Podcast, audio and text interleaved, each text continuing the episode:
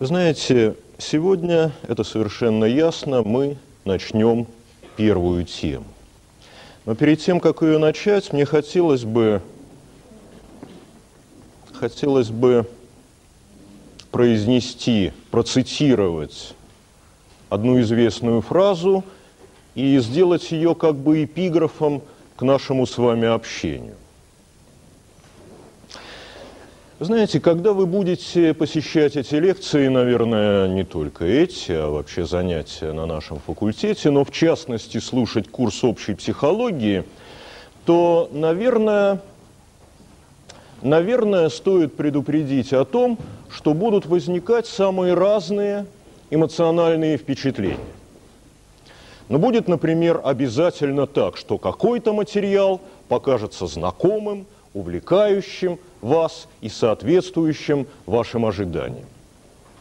Но сразу должен предупредить, что будет и не так.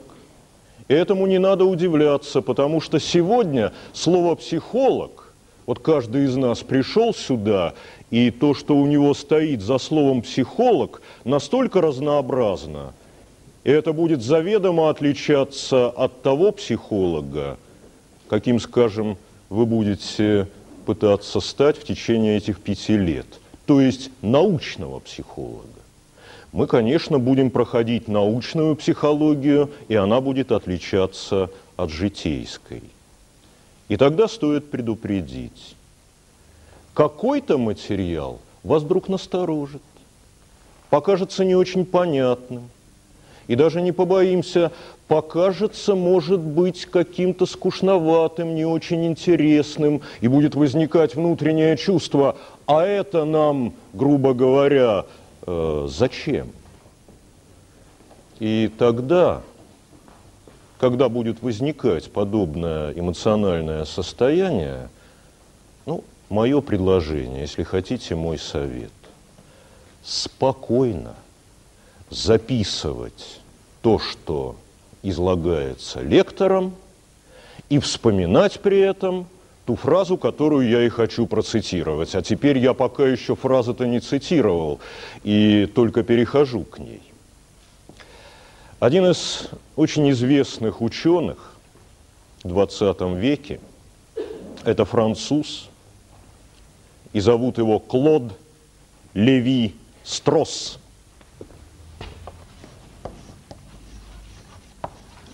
Клод Леви Стросс. Наверное, этого человека можно назвать и философом, и психологом, и культурологом, и даже создателем собственной науки. Клод Леви-Стросс занимался такой интересной тематикой. Он изучал древние мифы, древние легенды. Как мы относимся к древним легендам? Ясно одно, когда мы их рассматриваем, мы иногда не вполне понимаем их. Мы воспринимаем эти мифы и легенды подчас как загадки, как вопросы, на которые надо найти ответ. Мы как бы пытаемся эти мифы расшифровать, узнать, что за ними стоит. Так вот, Леви-Стросс – опытнейший человек в этом деле однажды сообразил. Он говорит, вот это положение – миф, загадка, миф, вопрос, на который надо найти ответ. Это положение надо перевернуть. Надо сказать, миф, древняя легенда – это ответ, к которому мы еще не подобрали вопрос – еще не задали свой вопрос. Древний текст, повторяю фразу Левистросса, это некий ответ на тот вопрос или вопросы, которые мы пока еще себе не задали. Когда зададим вопрос, поймем ответ. Вот что имеет в виду Левистрос. Так теперь, наверное, многие из нас поняли – Почему я привел эту фразу?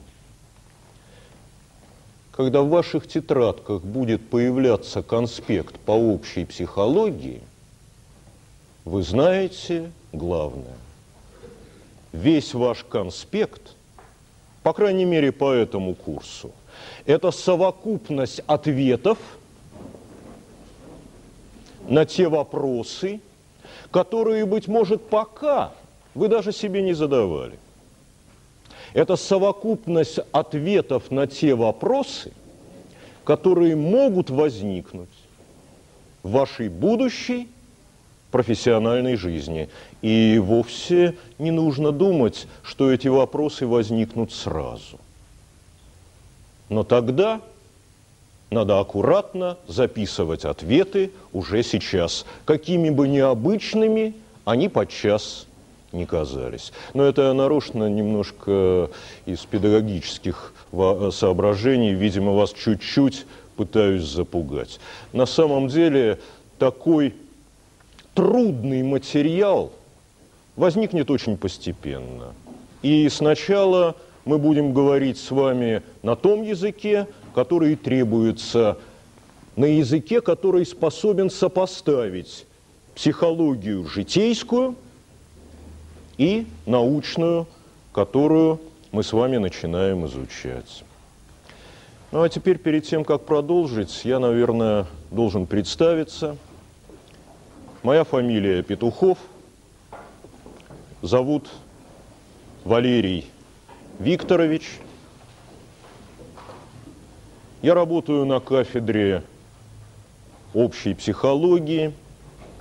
И вот тот курс, который вы сегодня начинаете слушать, я читаю и в полном объеме, а полный объем это довольно много, и в объеме довольно компактном, ну скажем, минимум, минимум знаний который необходим каждому, кто хотя бы чуть-чуть имеет отношение к психологии, минимум это три темы, три первых темы, которые у нас пойдут вот уже в сентябре. Ну и, наверное, знаете, я как-то редко говорю о своих заслугах, но почему-то шел к вам сюда и на этот раз решил э, сказать с самого начала. Э, моя ученая степень – кандидат психологических наук. Должность и звание – доцент. Правда, признаюсь, как та лягушка-путешественница, мне иногда хочется сказать, есть города в России, где где я работаю уже профессором. Так бывает, ничего в этом нет особенного и страшного. Ну и, наконец, пожалуй, самое яркое, о чем хотел бы сказать. В 1993 году я награжден Ломоносовской премией МГУ за педагогическую деятельность. Награжден благодаря вашим предшественникам, вот таким же симпатичным, как вы все сейчас, будущим научным психологом. И даже в том же 93 году, помимо этой маленькой медали, которую когда-нибудь надену, когда мы с вами будем заканчивать курс, нужно думать, что эту медаль надо надевать сразу, ее надо заслужить. Так вот, тогда же, наверное, похвалюсь еще одной вещью – вместе с этой маленькой медалью меня наградили еще и большой медалью, которую я получил от студентов, а студенты благодарный народ. И эта медаль называется «Лучший преподаватель МГУ» по гуманитарным факультетам. У естественников есть своя подобная медаль. Вот э, с таким предисловием мы продолжим дальше. А теперь еще одна важная деталь. Вы заметили, и, может быть, пока это немножко вас смущает, что в нашем зале установлены видеокамеры. Прошу вас, во-первых, не смущаться, а во-вторых, знать, что действительно ваш раздел введения будет сниматься на пленку – Такая работа уже велась с вашими предшественниками на нынешнем втором курсе. И наши операторы, поверьте, делают этот курс более ответственным, может быть, немножко более напряженным. Во всяком случае, этого напряжения вы не должны испытывать, поскольку для вас это так уже с самого начала. Не смущайтесь этих видеокамер, когда-нибудь посмотрите на себя, э, какие вы во время прослушивания этих лекций. Вы знаете, мне лично это очень интересно, когда наблюдаешь себя таким образом, узнаешь в том числе и о себе как психолог, узнаешь, поверьте, много нового. Но об этом когда-нибудь в следующий раз. А теперь первая тема. Тема первая – общая характеристика психологии как науки.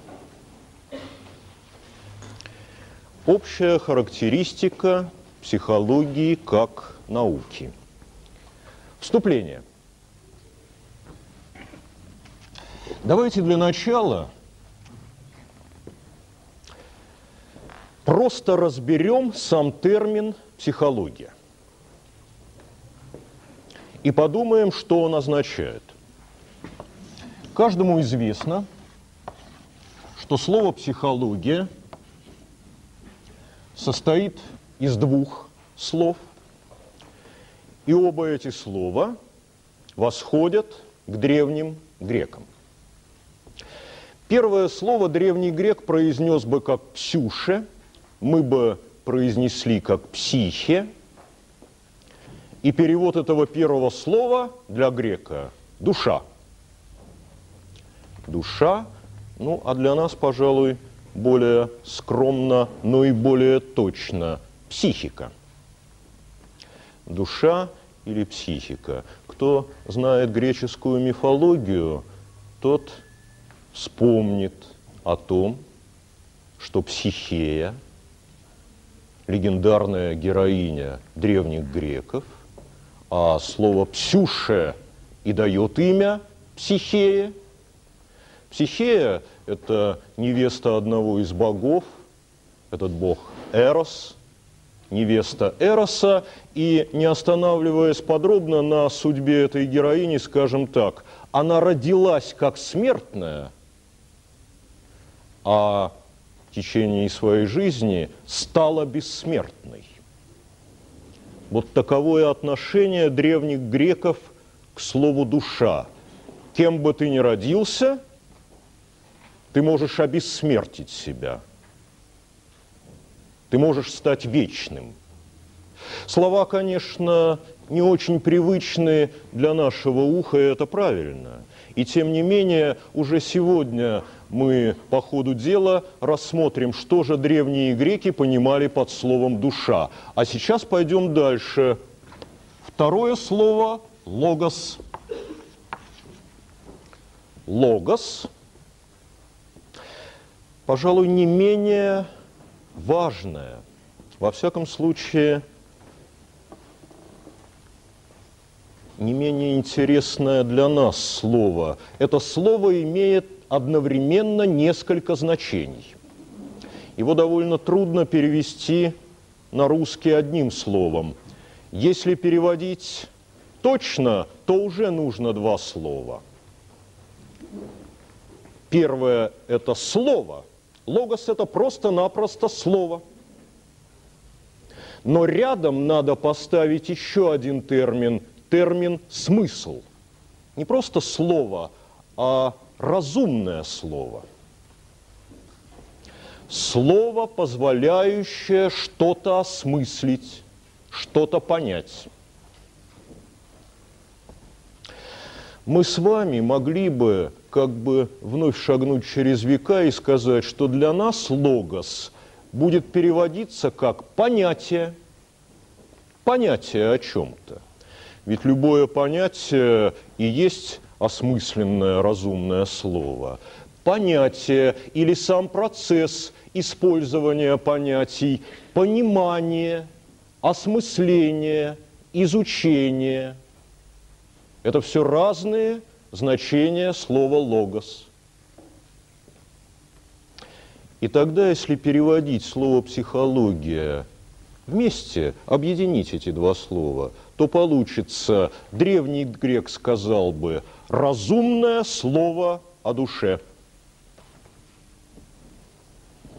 Разумное, осмысленное слово о душе. Вот что такое психология. А мы с вами сказали гораздо, сказали бы гораздо скромнее.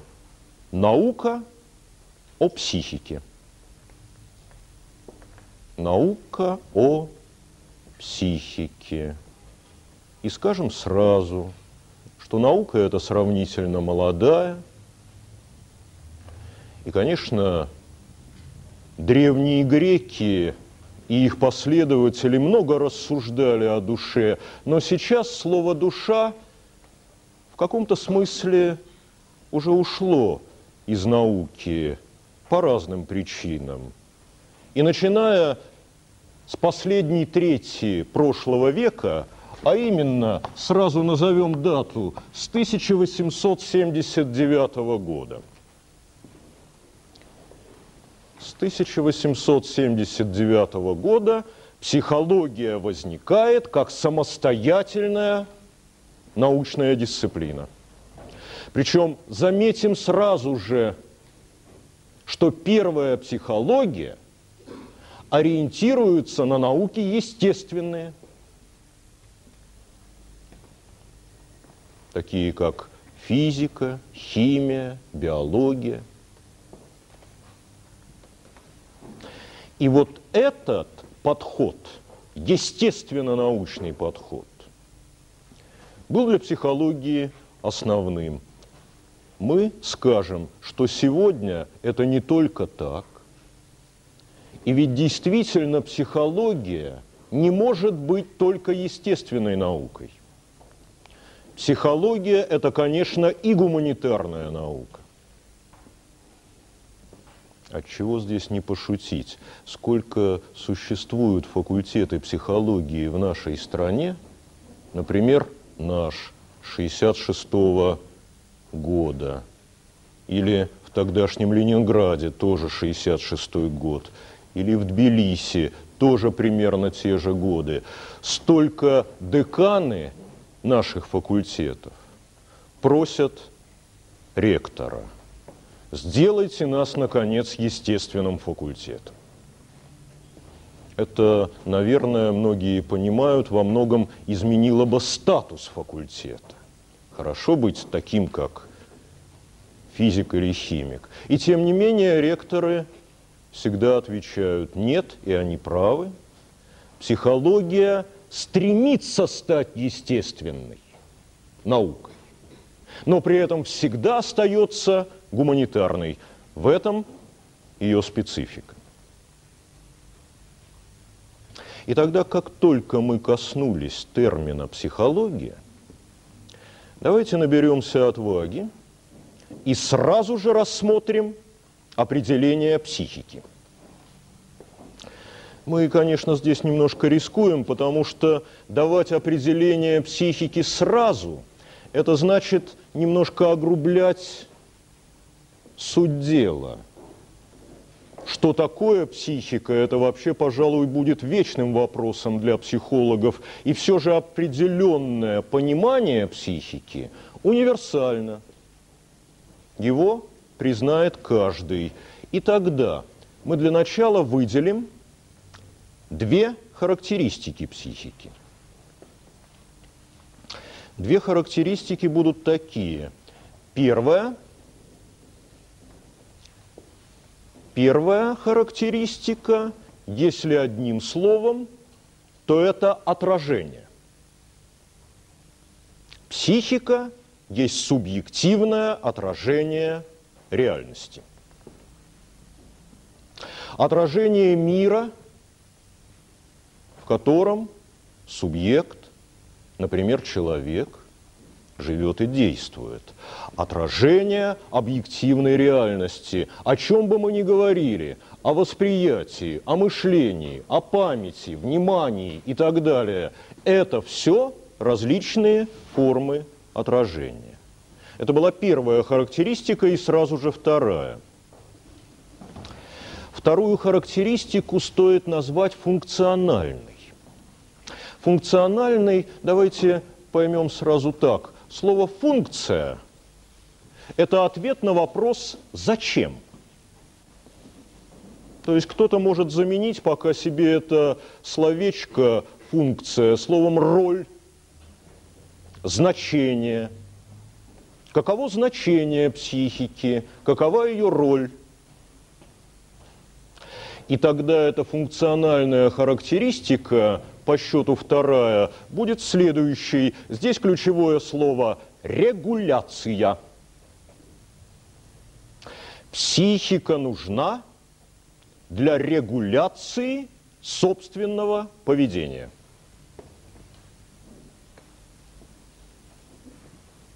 Роль психики – управлять собой. И если эти два словечка – отражение и регуляция – вновь соединить, то мы получим такое определение – психика – Это отражение реальности, необходимое субъекту, отражение реальности, необходимое субъекту для жизни и деятельности в ней. Отражение реальности, необходимое субъекту для жизни и деятельности в ней. Сюда же можно добавить еще раз для управления своим поведением. Для управления своим поведением. Добавим то, что, конечно, известно каждому из нас. Психикой обладает не только человек. Поэтому обратим попутно внимание на особенности нашего языка. Мы будем говорить Психикой обладает субъект, как человек, так и животное.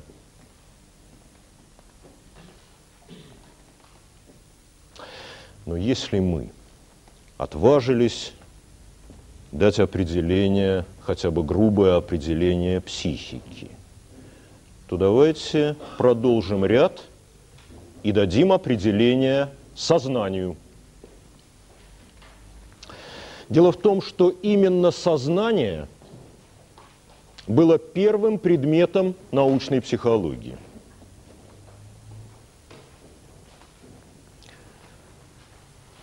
В школьных представлениях о философии, в курсах обществоведения, например, вы встречали такое определение «сознание – суть высшая форма психики». То есть сознание – это тоже психика, но ее высшая форма. И тогда две характеристики, которые мы уже давали, давали психике – отражение и регуляция. Обе эти характеристики нам надо еще раз уточнить. Но теперь это будут характеристики сознания. Первая характеристика – там, где было слово «отражение», Дело в том, что если мы говорим о сознании, то оно связано со способностью отражать не только мир, но и себя в этом мире. Сознание по данному пункту, коротко, это способность дать отчет о себе – Способность дать субъективный отчет. Нам легко догадаться. Если наш субъект может что-то рассказать о себе, о своих психических впечатлениях, переживаниях и так далее, то значит этого субъекта можно изучать. Именно тогда же, в 1879 э, году.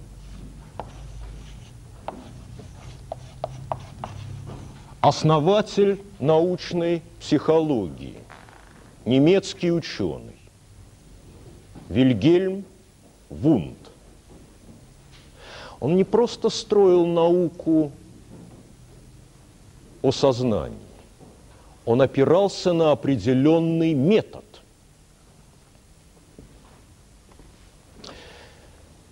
Если сознание можно изучать, то надо спросить, как изучать, каким методом.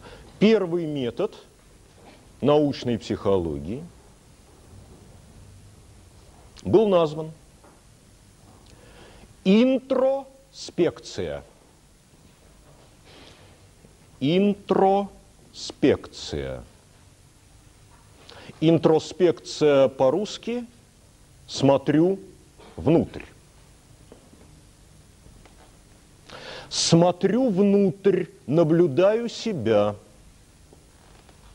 По-русски иногда переводят, и это отчасти правильно, но мы сейчас не будем останавливаться на деталях. Слово «интроспекция» переводят «самонаблюдение». Наблюдение за собой. Это и есть в самом широком смысле возможность дать отчет о себе. Итак, это была первая характеристика – сознания. Теперь вторая. Дело в том, что здесь тоже без пояснений скажем. Сознание, вот в мировой психологии это многозначный термин, а в психологии отечественной, и все же пока давайте опираться именно на нее. Сознание считается характеристикой только человека. Ну, хотя бы потому, что, наверное, только человек может дать отчет о себе. Но не только поэтому. Вторая характеристика, мы помним, это функциональная характеристика, ответ на вопрос «зачем?». Зачем необходимо сознание? Ответ – Созна сознание необходимо для регуляции – совместной деятельности людей. Сознание необходимо для регуляции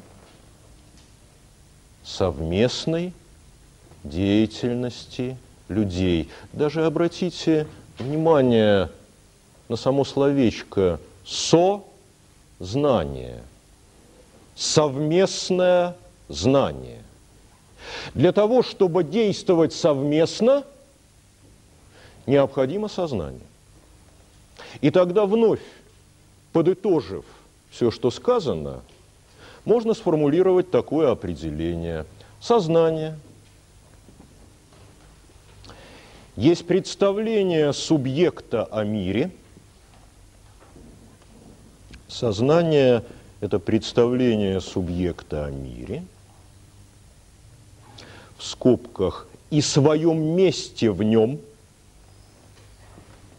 представление субъекта о мире и своем месте в нем, связанное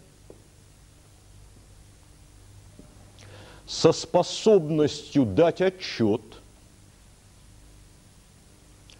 связанное со способностью дать отчет о своем внутреннем психическом опыте –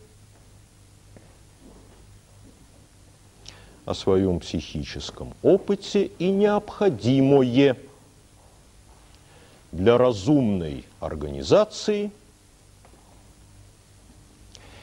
и необходимое для разумной организации совместной деятельности людей. Так мы дали определение психики и сознанию. Наше вступление затянулось, и скоро перейдем к первому вопросу. А перед тем, как это сделать, все же отметим еще одну важную деталь. Посмотрим на слово «психология» еще раз. Посмотрим и увидим, что слово «логос» имеет еще одно значение. Слово «логос», даже житейский, начиная с тех же древних греков, переводят как «разумное устройство», «разумная организация».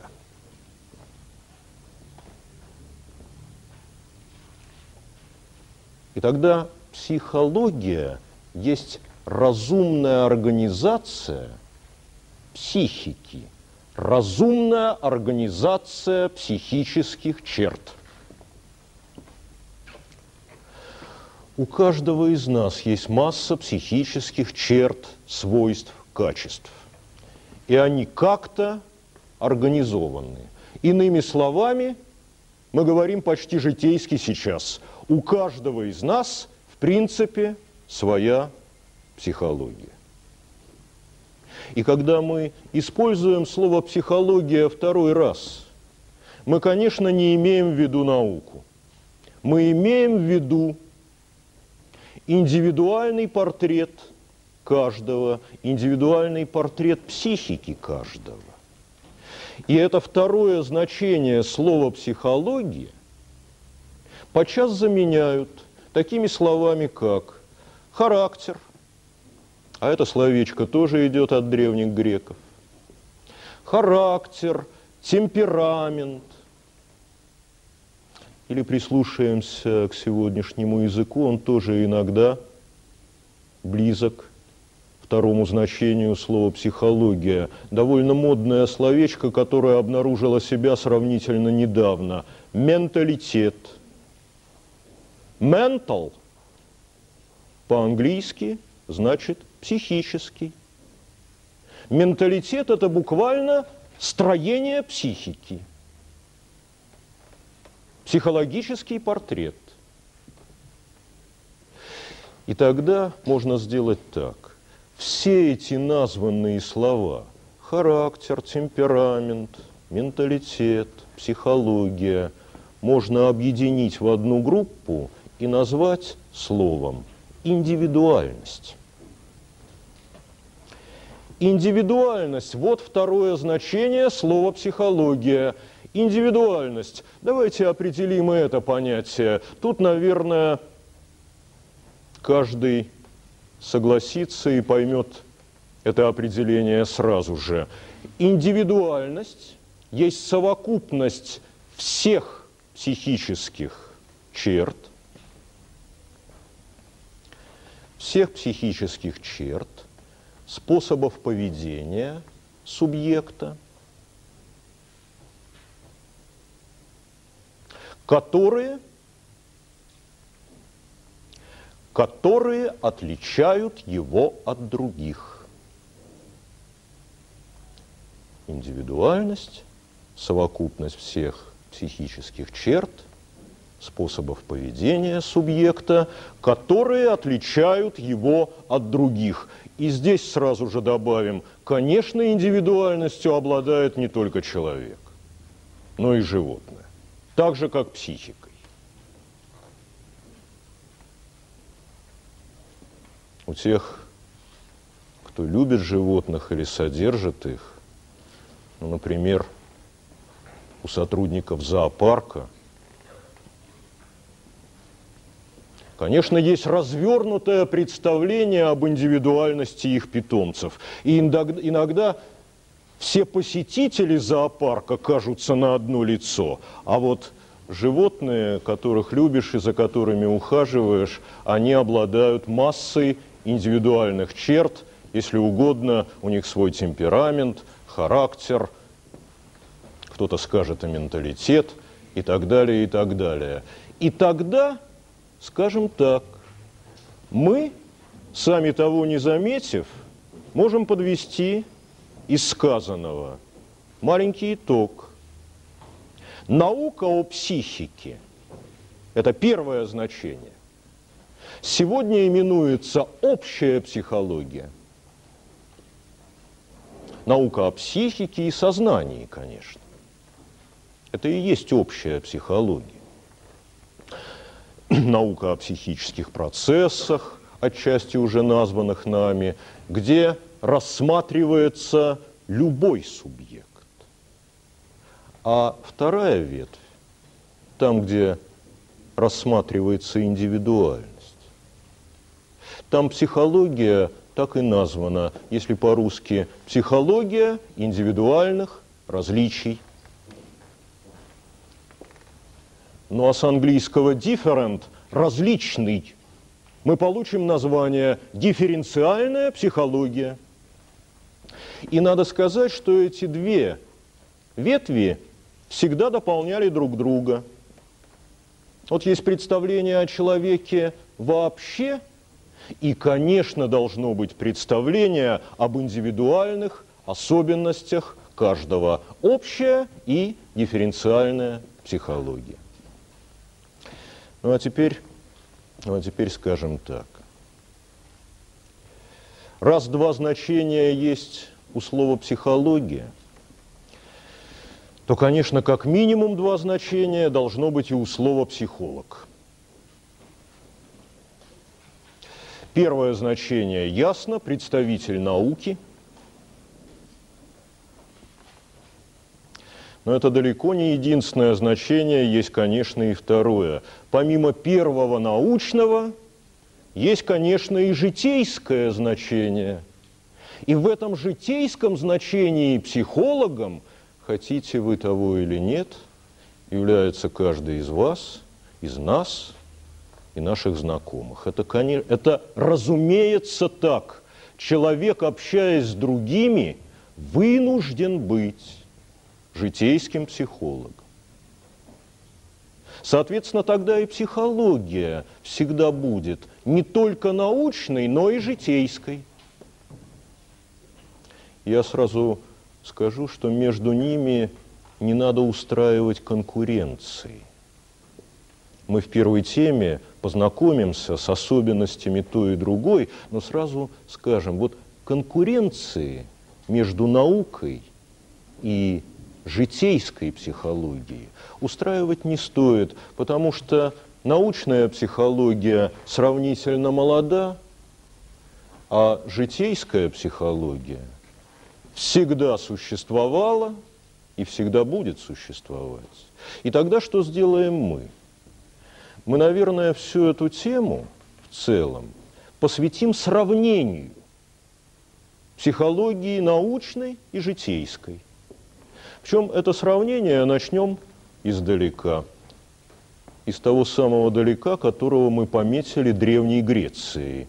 Ну, просто поскольку мы живем в том месте, где живем, то есть в Европе, то нам свою культурную историю отсчитывать следует от древних греков. Мы посмотрим не только древних греков, но это не все сразу. А пока так. Первый вопрос.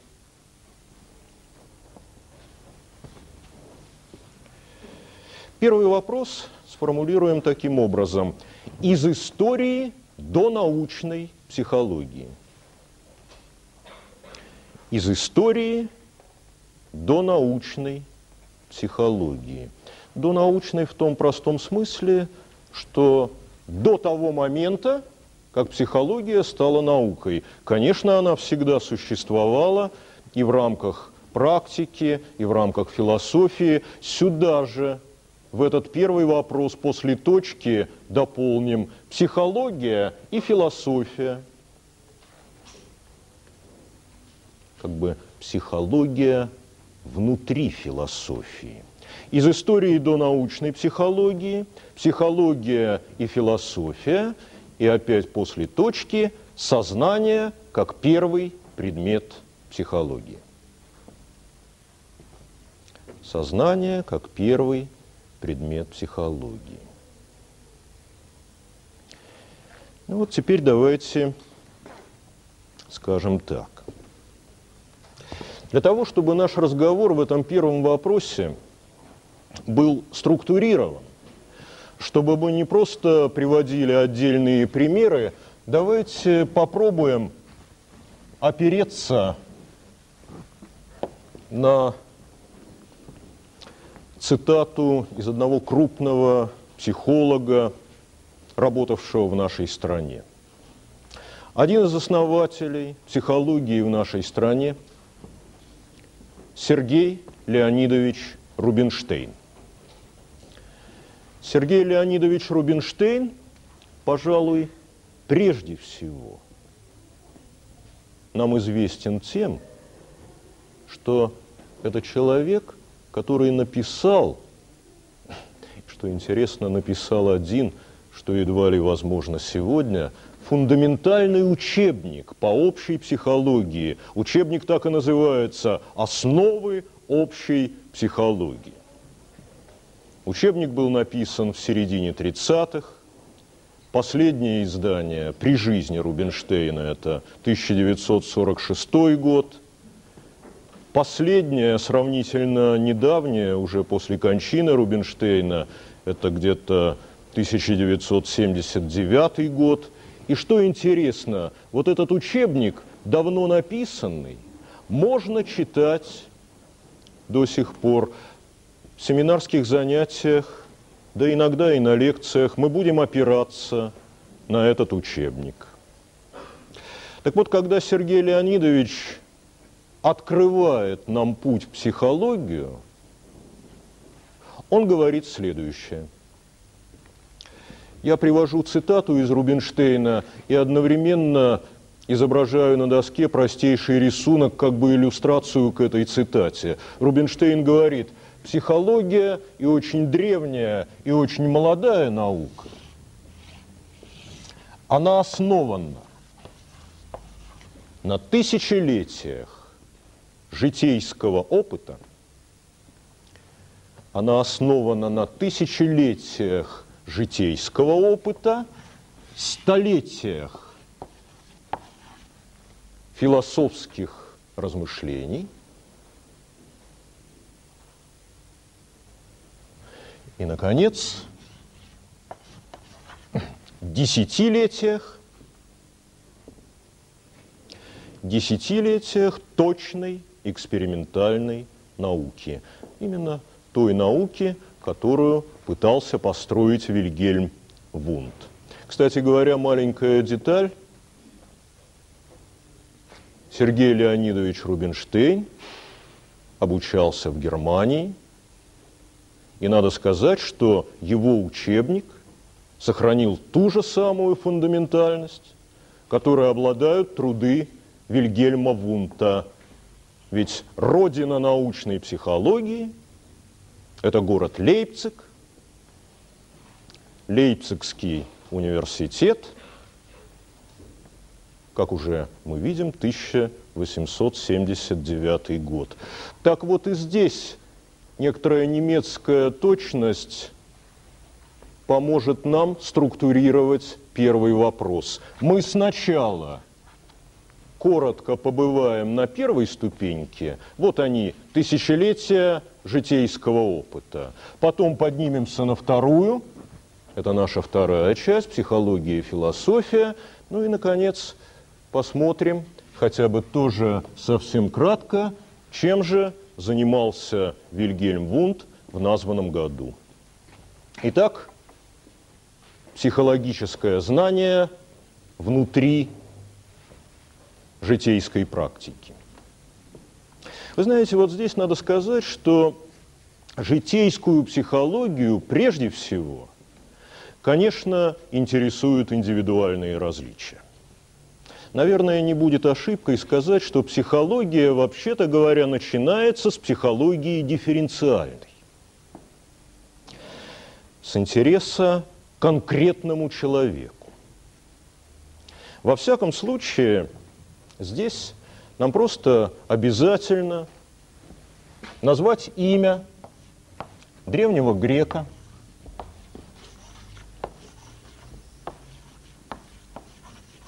Это имя Теофраст, кстати, иногда произносят и даже пишут Феофраст. Видимо, это два варианта написания одного и того же имени. Теофраст или Феофраст известен нам как автор книжки «Характеры». Я приведу несколько отрывков из этой книжки, Но перед тем, как это сделать, сразу же скажу следующее. Наверняка вы знакомы, каждый по-своему, с тем, что такое психологический тест – кто-то тестировался, это сегодня, этого сегодня трудно избежать. Кто-то знает, что это такое, лучше или хуже. Но, наверное, каждый представляет себе структуру теста. Это всегда определение какой-то черты. Кстати говоря, это определение иногда исследователь скрывает от того, кого тестирует. Но он как-то для себя определяет эту черту, это раз – определил черту, а затем начинает описывать, чаще всего это бывает в конкретных положениях, с которыми надо согласиться или не согласиться. Он начинает описывать проявление этой черты в различных ситуациях. Определил психическую черту – и начинает описывать различные способы поведения. Так вот, теперь мы скажем, и, наверное, это неудивительно, точно так же действует и древний грек Феофраст. Он в каждом маленьком отрывке про человеческий характер так и поступает, дает определение черты, а потом как бы помещает эту черту в конкретную ситуацию и смотрит, как там поведет себя данный человек. Приведем какие-то отрывочки. Они, конечно, конечно, не для записи, но так просто для того, чтобы послушать, как занимались индивидуальностью века назад. Суетливость. Вот как действует Феофраст. Он прежде всего определяет черту и говорит – Суетливость мы определим, пожалуй, как излишнее усердие в речах и действиях. А суетливый – вот какой человек. Он дает обещания, которые потом не может выполнить. Видите, начинается перечисление способов поведения. Он один выступает с возражениями, несостоятельность которых очевидна. Если врач запрещает что-то давать больному, он все-таки дает это, говоря, что хочет испытать, поправится ли он. Собираясь принести клятву, он объявляет присутствующим, не впервой мне, я уже много расклялся. Еще один отрывочек. Тщеславие. Тщеславие определим как низменное стремление к почету, пишет Феофраст. А тщеславный вот какой человек. В гостях за обедом он старается занять место за столом рядом с самим хозяином. Возвращая взятую в долг мину серебра, он старается отдать целиком новой монетой. После торжественного шествия со всадниками он велит рабу отнести домой все вещи и снаряжения, а сам, накинув гражданский плащ, но в шпорах, красуется разгуливая по рынку. И, наконец, грубость. Грубость есть резкость при обхождении, проявляющаяся в речах. Не правда ли эти житейские определения вполне узнаваемые через века? Вот какой человек грубиян. На вопрос, где такой-то, он отвечает, оставь меня в покое. На приветствие он не отвечает. А случись ему что-нибудь продавать, то не объявит, почем отдает, а спрашивает у покупателя, что те дадут. Людям из уважения посылающим ему подарки к праздникам, он говорит, что вовсе, мол, не нуждается ни в каких подарках. Он не принимает извинений, если прохожий нечаянно заденет, толкнет или наступит ему на ногу. Споткнувшись на улице о камень, он готов и этот камень осыпать проклятиями долго ожидать кого-нибудь, он терпеть не может. И так далее, и так далее. Что мы встречаем? Мы встречаем различные индивидуальные портреты. Мы, мы как бы встречаемся с первым этапом дифференциальной психологии, описать факт. Описать факт, прежде чем его обобщить.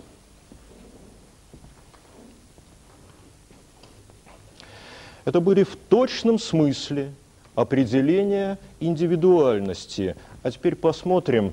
Вы знаете, если взяли какого-то авторитетного человека в западной истории, то почему бы не привести, не привести какой-то источник из э, истории восточной? Есть книга, которая, вообще-то говоря, пишется из века в век – это книга, которая началась в Древнем Китае. По-русски она называется «Заметки о разном». Смесь. Ну, как бы кое-что, кое о чем. Различные, разнородные факты. На языке оригинала она будет звучать так. Дза, дзадзуань. Дзадзуань – книга, которая пишется еще в Древнем Китае. И тогда заметим словечко «смесь». Будем здесь внимательны. Словечко «смесь» не случайно. Очень скоро мы убедимся, что смесь или смешиваю – это не что иное, как латинское слово «темперамент», Темперамент, забегая вперед, сразу скажем, темперамент – это значит смешиваю в различном соотношении.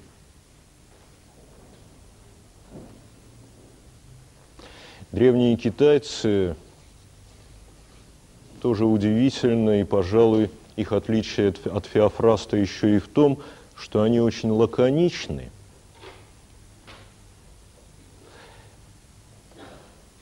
И помимо индивидуальных портретов описывают также эмоциональные состояния. Заметим тогда как бы вдогонку.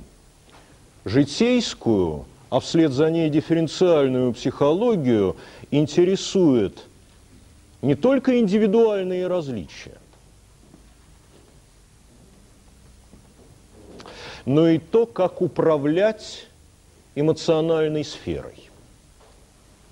Можно было бы так сказать, что первый вопрос, с которого когда-то давно началась психология, хотя бы житейская, это вопрос, чем я отличаюсь от других. Этим и занимается Феофраст и древние китайцы. Но здесь нам книжка Цзадзуань добавляет не просто, чем я отличаюсь от других, но и как управлять собой, своими эмоциональными состояниями. Давайте посмотрим маленькие отрывки из книжки Дзадзуань. Умен. Ну, опять же, рассказ строится точно так же, как у Феофраста. Правда, без жестких определений. Умен.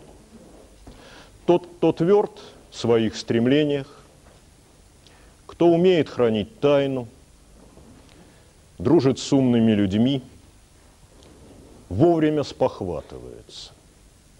Теперь заметим, раз есть умен, значит, будет и какой-то противоположный полюс.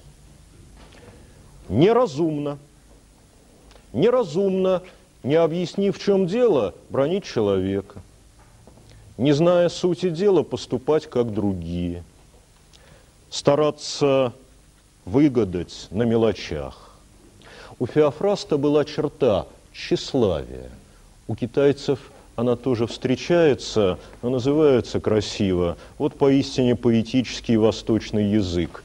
Из желания показать себя.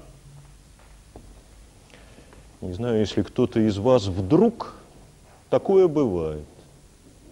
Немножко знает, хотя бы что-то из истории научной, да и практической психологии в 20 веке, тот вспомнит, что эта черта из желания показать себя, из желания обратить на себя внимание. У основателя психоанализа Зигмунда Фрейда и его учителей именовалась истерия. Мы видим что у житейских терминов рано или поздно будут появляться свои научные аналоги. Но пока не будем торопиться. Из желания показать себя, увидит у кого-нибудь книгу, тут же выхватит и листает. Если двое дерутся, поддаст одному под бок. Если спорят, лезет судить, кто прав, кто не прав. Фрейд скажет, истероид. Китай, э, Феофраз скажет, тщеславный. В книжке из желания показать себя. Дальше. Заметим важную вещь. Житейская психология очень часто применяет метафорическое сравнение.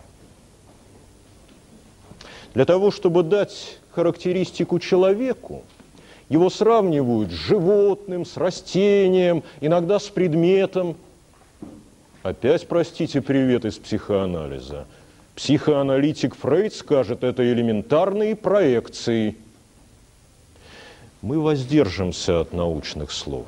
Не будем их сразу сыпать, как из мешка с картошкой, но поняли главное – появятся научные аналоги у тех слов, которые мы произносим сейчас. У китайцев очень напоминает. Очень напоминает столичный чиновник тыкву, растет незаметно и быстро. Уездный начальник тигра, чуть шевельнется жертвы. Монахиня мышь вечно прячется. Кстати говоря, эти маленькие отрывки для меня традиционные. Курс, который читается вам, читается с названными открытками, э, отрывками уже более 10 лет. И каждый раз всякая фраза наполняется новым содержанием. А мы пойдем дальше. Эмоциональные состояния. Эмоциональные состояния, кто бы ни выделял, он прежде всего отметит главное различие – удовольствие, неудовольствие. И в книжке Дзадзуань мы встретим «приятно», то есть удовольствие, приятно проехать по улицам города верхом на добром коне, скандировать стихи, в живописном месте. Слушать рассказ о добродетельных богах и рыцарях-героях. Преследовать побежденного врага. Это было приятно. Рядом ставим неприятно. Неприятно резать тупым ножом. Плыть на лодке с рваными парусами когда деревья заслоняют пейзаж. Действительно неприятно. И заметим, вот этот полюс неприятно. Вызывает гораздо больше интерес у житейского психолога, да скажем, и не только житейского. А почему? А потому что вот эти негативные переживания более важны для практики. Вот ими-то как раз и трудно управлять. А значит, их надо описать, их надо знать. И тогда у нас вот этот полюс неприятно начинает нарастать. Идут дальше у китайцев такие названия «нестерпимо». Интенсивность негативного переживания нарастает. Нестерпимо наблюдать за игрой в шахматы, когда запрещают подсказывать. Выздоравливающему есть то, что ему запрещено – когда слушаешь несусветную ложь, нестерпимо. И тогда мы приближаемся к самому крайнему полюсу. То было нестерпимо, но себя держать-то еще было можно. А дальше встречаем. Выводит из себя. Выводит из себя, тогда не поленимся и для желающих скажем. Рядом научный термин какой возникнет? Аффект – аффект, когда человек уже не владеет собой, выводит из себя, в книжке Дзадзуань читаем, когда представляешься начальнику, и вдруг зачешется спина. Это, наконец, самое интересное эмоциональное состояние. Оно в книжке Цзадзуань именуется так. И страшно, и приятно. Вот было либо-либо, а теперь и страшно, и приятно. По-русски кто-то скажет и хочется, и колется. А тот же психоаналитик скажет амбивалентные эмоциональные переживания, двуполюсные, неоднозначные.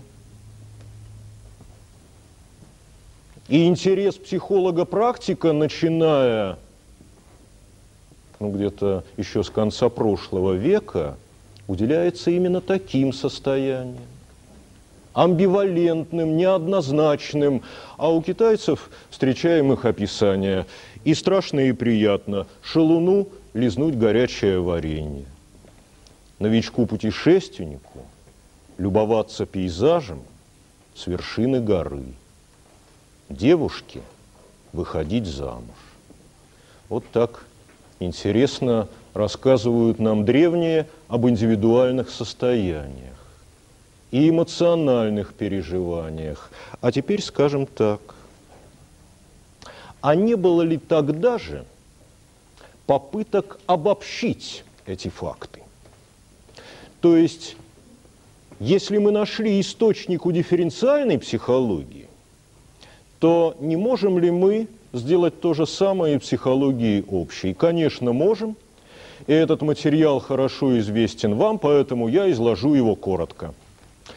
Первая типология или классификация темпераментов. Я уже сказал темперамент от слова смесь. Смешиваю в определенном соотношении. Темперамент. Первая типология темпераментов принадлежит уже не древнему греку, а древнему римлянину. Это основатель медицины Гиппократ – что интересно, Гиппократ, основатель медицины, но не психологии. То, что сейчас мы вспомним из Гиппократа, не касалось психики. А термины сохранились. И сегодня, и сегодня приобрели психологическое содержание. Гиппократ – говорил о смешении жидкостей в теле человека. Ну а поскольку был врач, то говорил не только о здоровых людях, но и о больных.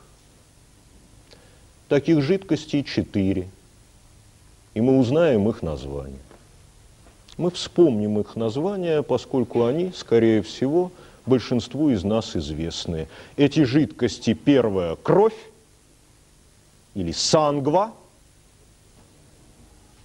кровь, сангва, вторая слизь или флегма,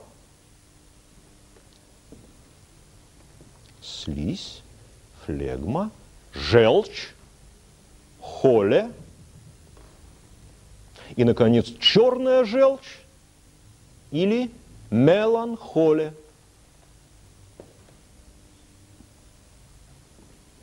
Наверное, многие узнали здесь название четырех темпераментов. Сангвиник, флегматик, холерик и меланхолик. И вы знаете,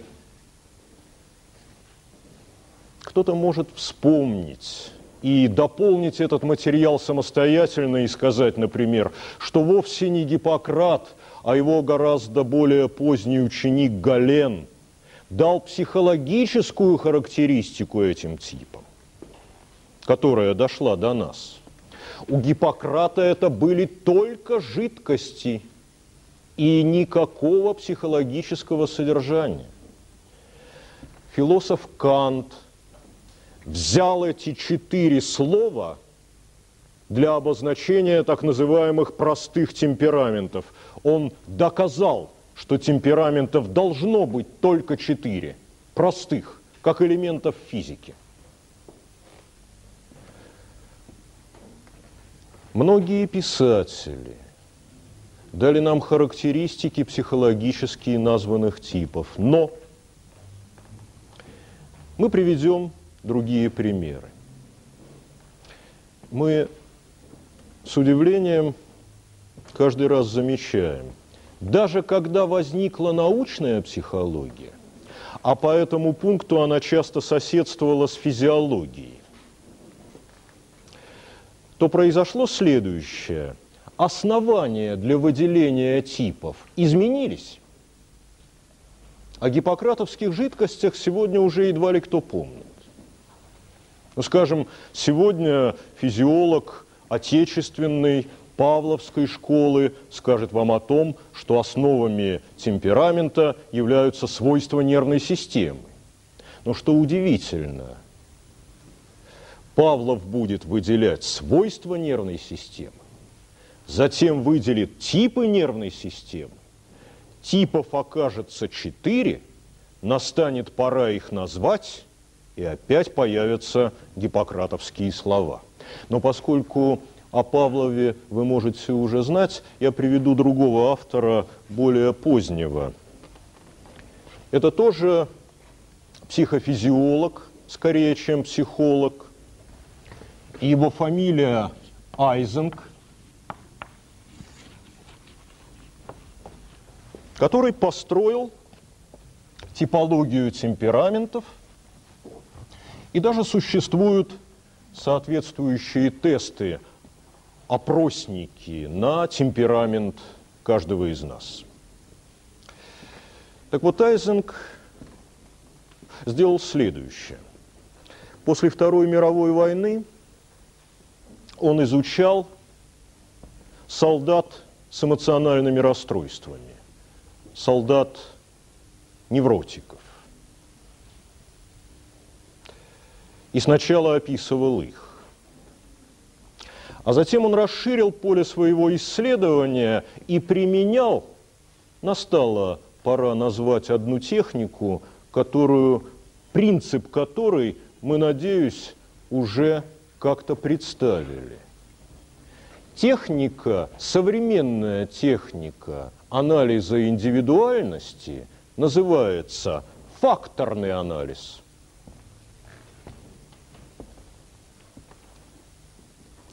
Это математическая техника, но придумал ее психолог. А психофизиолог Айзенг эту технику использовал. Я не буду останавливаться на сути этой техники, я скажу лишь о ее назначении. Сначала свойств разнообразных способов поведения существует много в описании а математическая процедура позволяет их обобщить, позволяет выделить фактор более общего порядка, свести частные проявления к общим. Так вот, Тайзинг вел подобную терпеливую работу с помощью факторного анализа в течение 20 лет. 20 лет – человек изучал темпераменты своих испытуемых. К чему он пришел? К тому, что есть два фактора, определяющих темперамент вообще.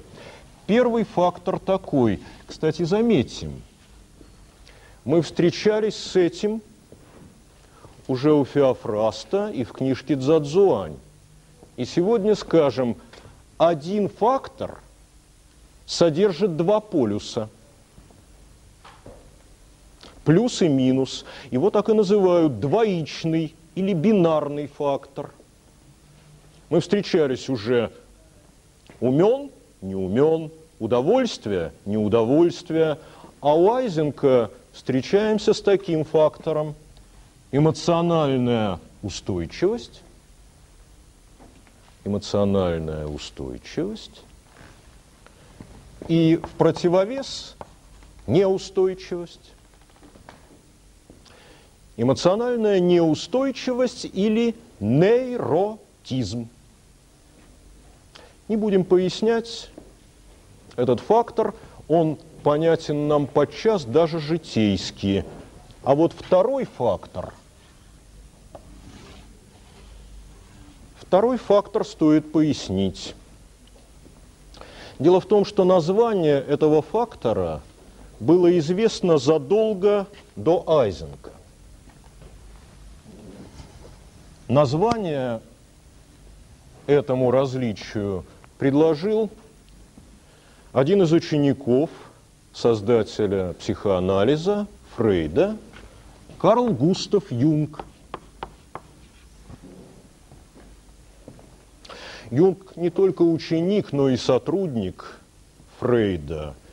И в начале века Юнг пишет книгу, которая именуется «Психологические типы». Он обращается к истории философии, истории литературы, живописи, поэзии и так далее, и так далее. И замечает одну важную деталь. Всегда люди выделялись парами. Платон и Аристотель, Гёте и Шиллер. Примеры можно продолжать, примеры могут быть у каждого свои. И тогда Юнг, вот, пожалуй, его важная заслуга, он говорит, по-видимому, здесь всегда существует некая дополнительность в отношениях человека с миром. Поясним. Одна направленность, первая, это направленность на мир вовне. Направленность к миру, к природе, к другим людям и так далее, и так далее. Это первая направленность именуется экстраверсия. Экстраверсия.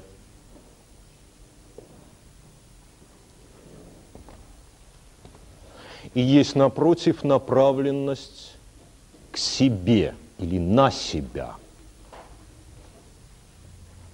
Направленность внутрь. И, следовательно, этот второй вариант будет именоваться интроверсия. Вот это и есть второй фактор, который выделен также и Айзенком. Экстра или интроверсия – и тогда посмотрите, 20 лет человек работал. И что получил в результате? Чудес не бывает. Дважды два – четыре. Он получил четыре типа темпераментов. Настает пора их назвать. Эмоционально устойчивый экстраверт – сангвиник – эмоционально устойчивый интроверт, флегматик, неустойчивый экстраверт, холерик и, наконец, неустойчивый интроверт, меланхолик. Вот что удивительно. Гиппократовские названия, когда-то относимые к жидкостям в теле человека, сохраняются до сих пор. И, надо сказать, сохраняется еще и сам принцип обращения к этим названиям. И по Айзенку вовсе не следует думать, что какой-то человек бывает только сангвиником или только флегматиком и так далее. Всегда есть определенный индивидуальный профиль, индивидуально конкретный случай – или портрет. Здесь нам надо сделать 10-минутный перерыв.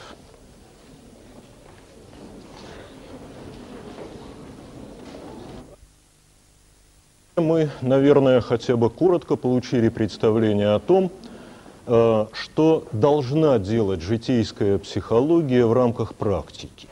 И, может быть, уже настала пора посмотреть, как психология развивается внутри философии. Но перед тем, как это сделать, я хотел бы поделиться с вами одним соображением, которое кто-то из вас пометит, и оно кому-то покажется интересным, э, кто-то посмотрит это, на это как на немножко необычный факт, и все же этим соображением поделиться стоит – по-видимому, завершая вот эту краткую характеристику психологии внутри практики, хочется сказать, что, конечно, житейским психологам, обяза... крупным житейским психологом обязательно является каждый человек, создающий произведение искусства. Это не только писатель, это может быть и живописец, и композитор, и так далее, и так далее. И вот что интересно. Крупные открытия в психологии сначала совершались в искусстве, а потом они как бы заново воссоздавались в науке. Я хотел бы привести маленький пример. Не знаю, читали вы такое довольно сложное художественное произведение, которое написал автор по рождению ирландец, писал он по-английски. Его роман считается, ну, так сказать, классикой мирового авангарда в нашем веке. Я имею в виду Джеймса Джойса, а роман называется «Улис». Улис, ну, тот, кто записывает, тот знает, что на конце два «с». Э, роман удивителен тем, что это попытка записать внутреннюю речь, пока скажем так, внутреннюю речь человека, там даже несколько человек, хотя их не так много, внутреннюю речь человека в течение одного дня. Вот человек что-то делает – выполняет свои ежедневные обязанности, встречается со своими друзьями и так далее, и так далее. И постоянно описывается, ну, как бы его субъективный отчет. Кстати, не интроспекция по Вунту, а что-то другое, пока не будем говорить что, но, наверное, наверное, пример можно продолжить так.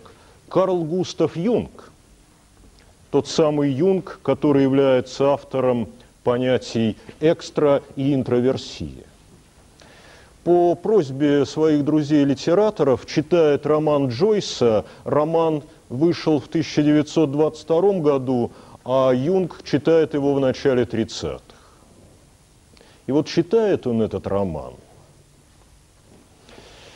и находит у себя следующие переживания. Он говорит, это настолько скучный роман, скучный и, кроме того, задевающий мою эмоциональную сферу. Ну, грубо говоря, автор как бы задался целью меня разозлить.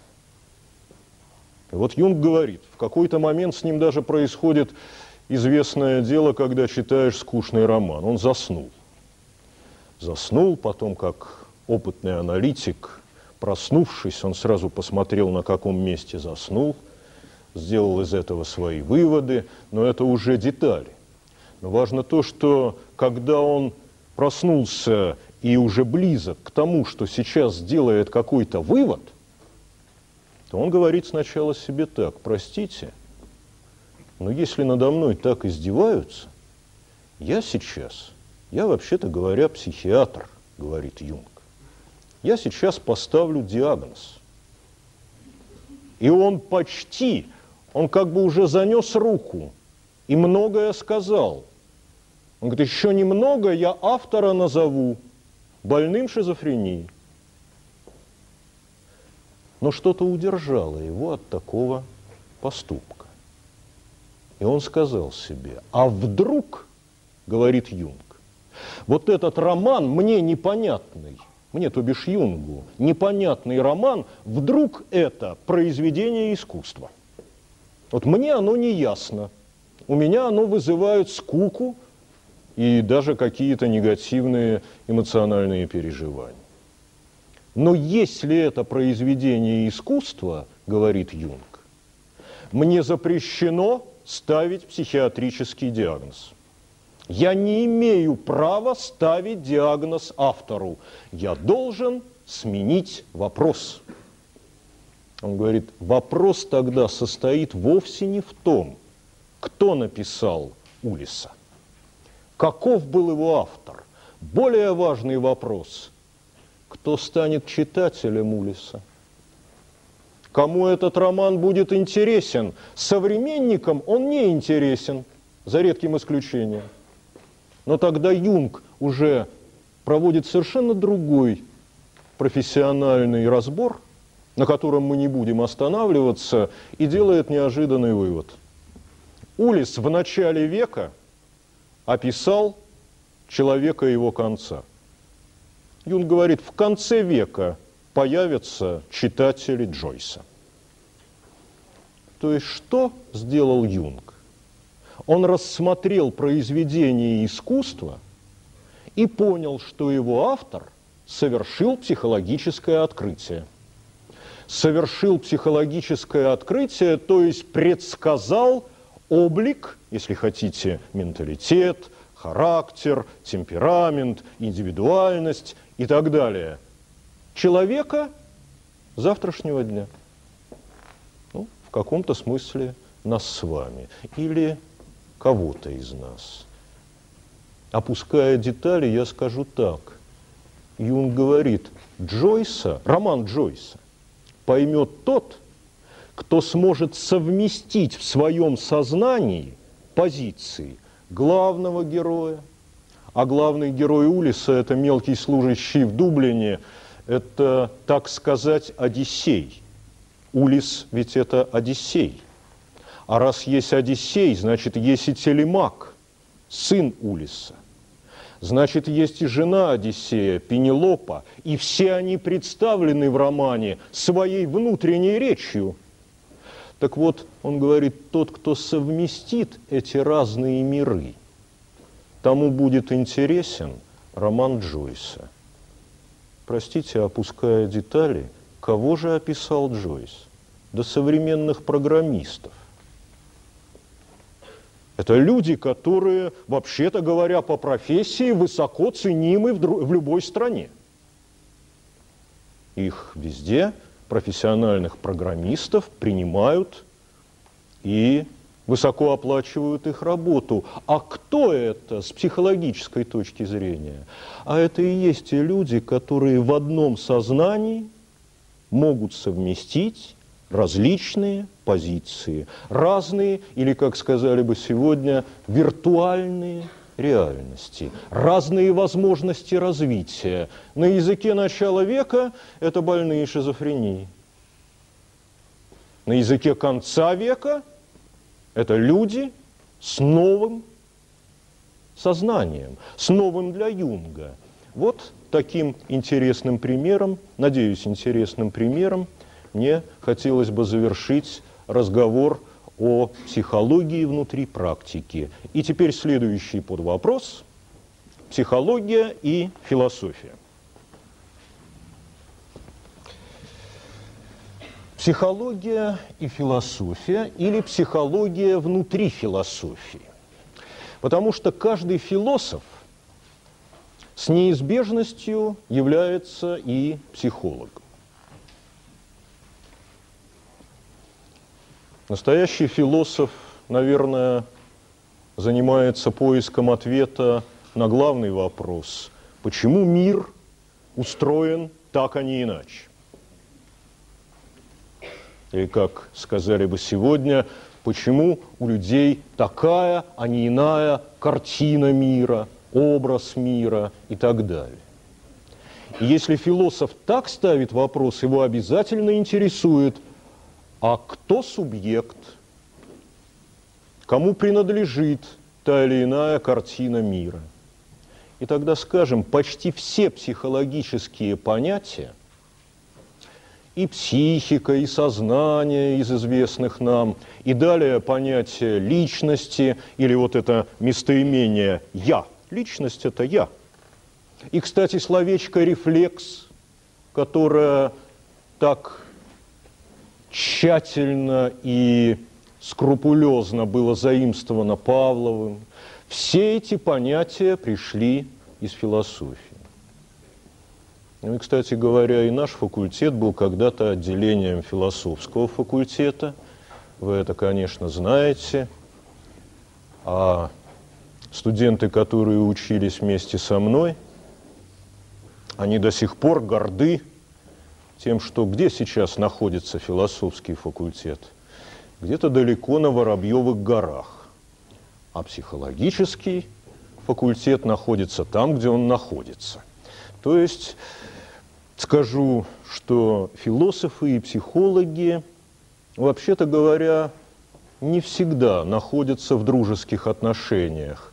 И когда психологию называют младшей сестрой философии, то с этим, наверное, согласны далеко не все психологи, хотя формально это, разумеется, так. Маленькое вступление закончено, а дальше так. Конечно, мы не будем брать философию вообще. Я, во всяком случае, не философ. Мы возьмем только двух, но зато ярких философов Древней Греции и зададим им всего один вопрос, один основной вопрос. Что такое душа?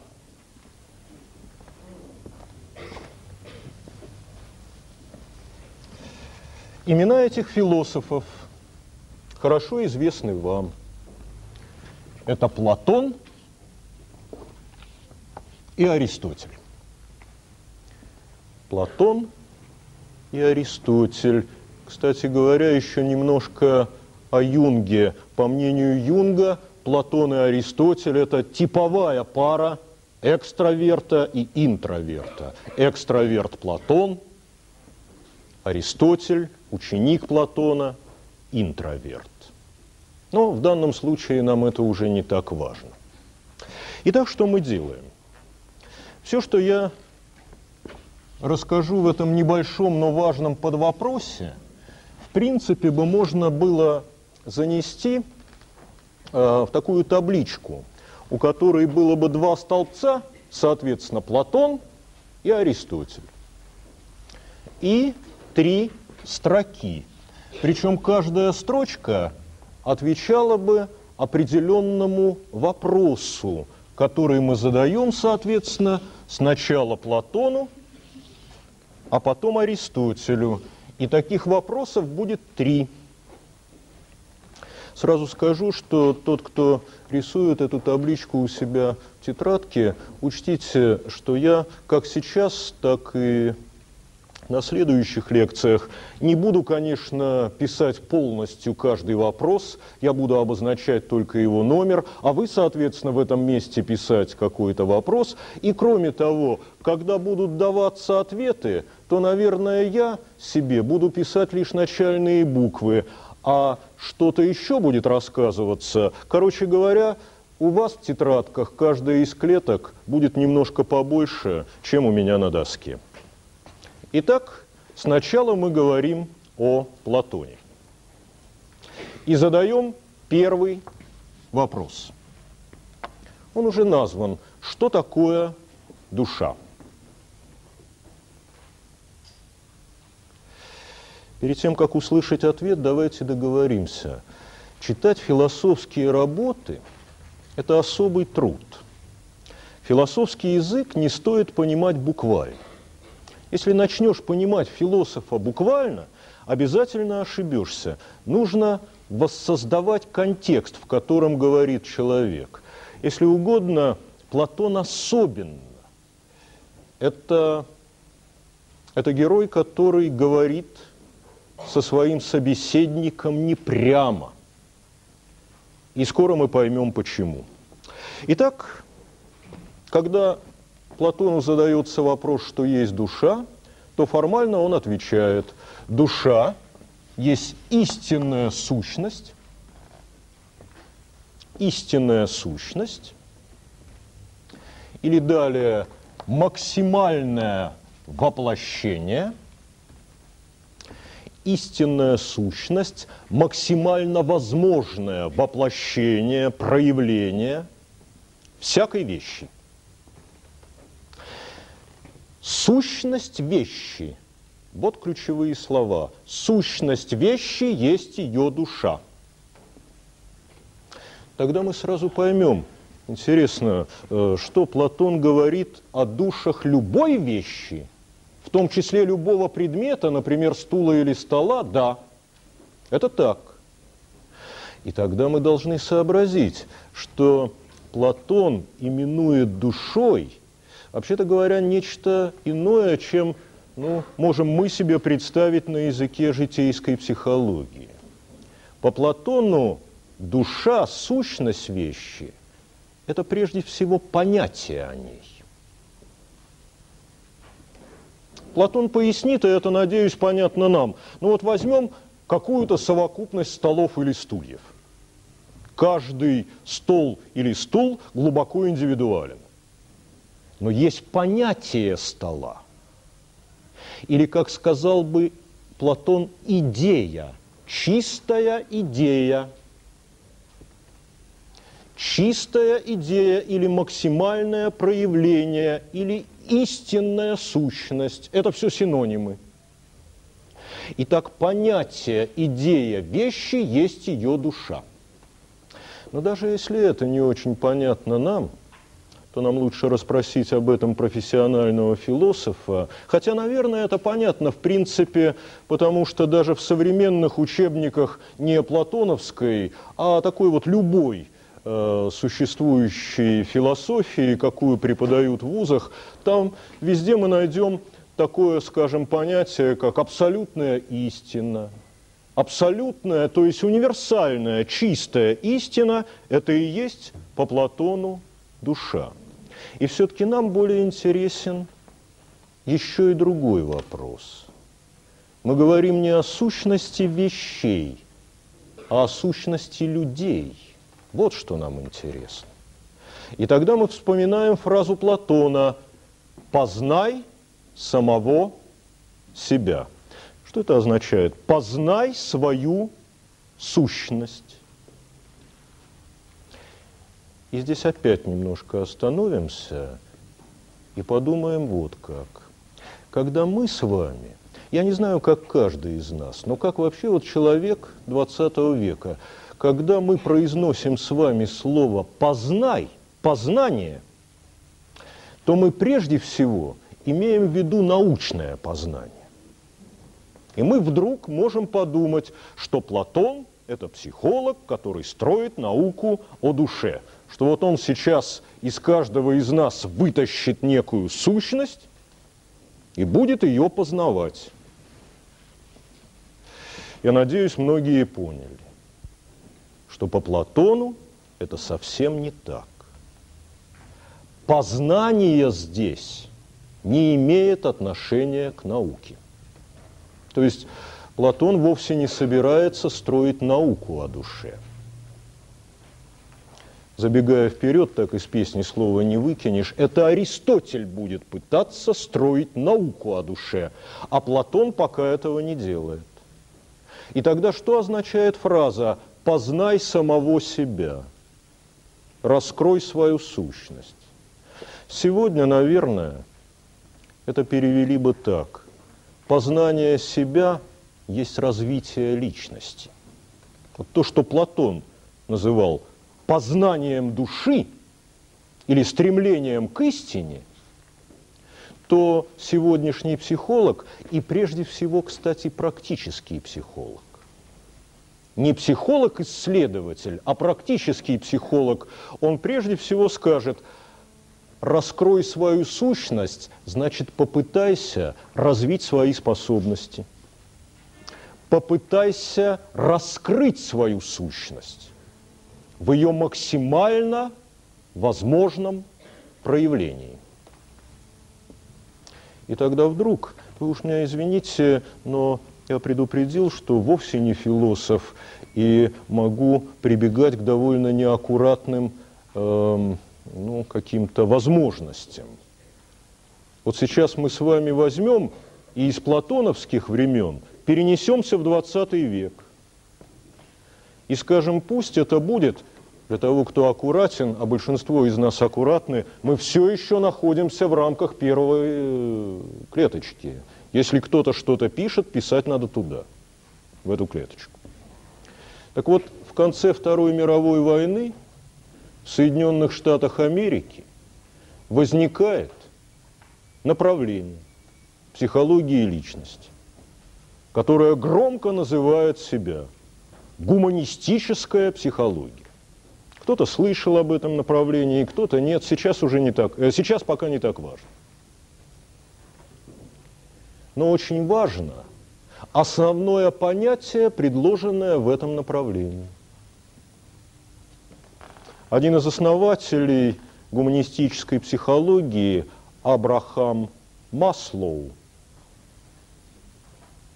Его книги сегодня выходят и на русском языке. Предложил такое словечко «самоактуализация человека как личности». Самоактуализация. И тогда мне хотелось бы дать короткое определение самоактуализации, чтобы, надеюсь, все стало на свои места. Самоактуализация есть потребность человека в максимальном выявлении и развитии, в максимальном выявлении и развитии собственных возможностей и способностей. В максимальном выявлении и развитии собственных возможностей и способностей, без комментариев. Только, знаете, тут одно слово нужно проакцентировать – собственных возможностей и способностей. Это вовсе не относится к тем людям, к тем по-своему несчастным людям, которые пытаются быть первыми в любом деле. Вот какую затею не затею, непременно окажется какой-нибудь персонаж, который захочет хозяйничать, быть первым и так далее. Это не про него. Он пациент совсем другого психологического направления. А здесь, когда гуманистический психолог говорит, то о чем он говорит? О собственных возможностях и способностях, то есть о сущности или душе по Платону. Это и есть самоактуализация – это синоним слов познания себя. Развитие личности, полное развитие личности – то есть мы видим, что Платон оказывается удивительно современным человеком для нас. Кстати говоря, для тех из вас, кто немножко получше знает, что-то слышал о гуманистической психологии. У нее есть еще один основатель, более известный у нас в стране, потому что переведено больше его книг – и он сам был когда-то, около 10 лет назад, э, в нашей стране и выступал, выступал со своими терапевтическими сеансами.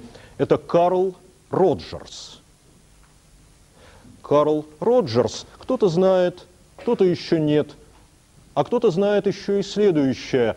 Карл Роджерс предложил терапевтическую технику – ну, как бы психологическое средство, которое назвал так – группы открытого общения.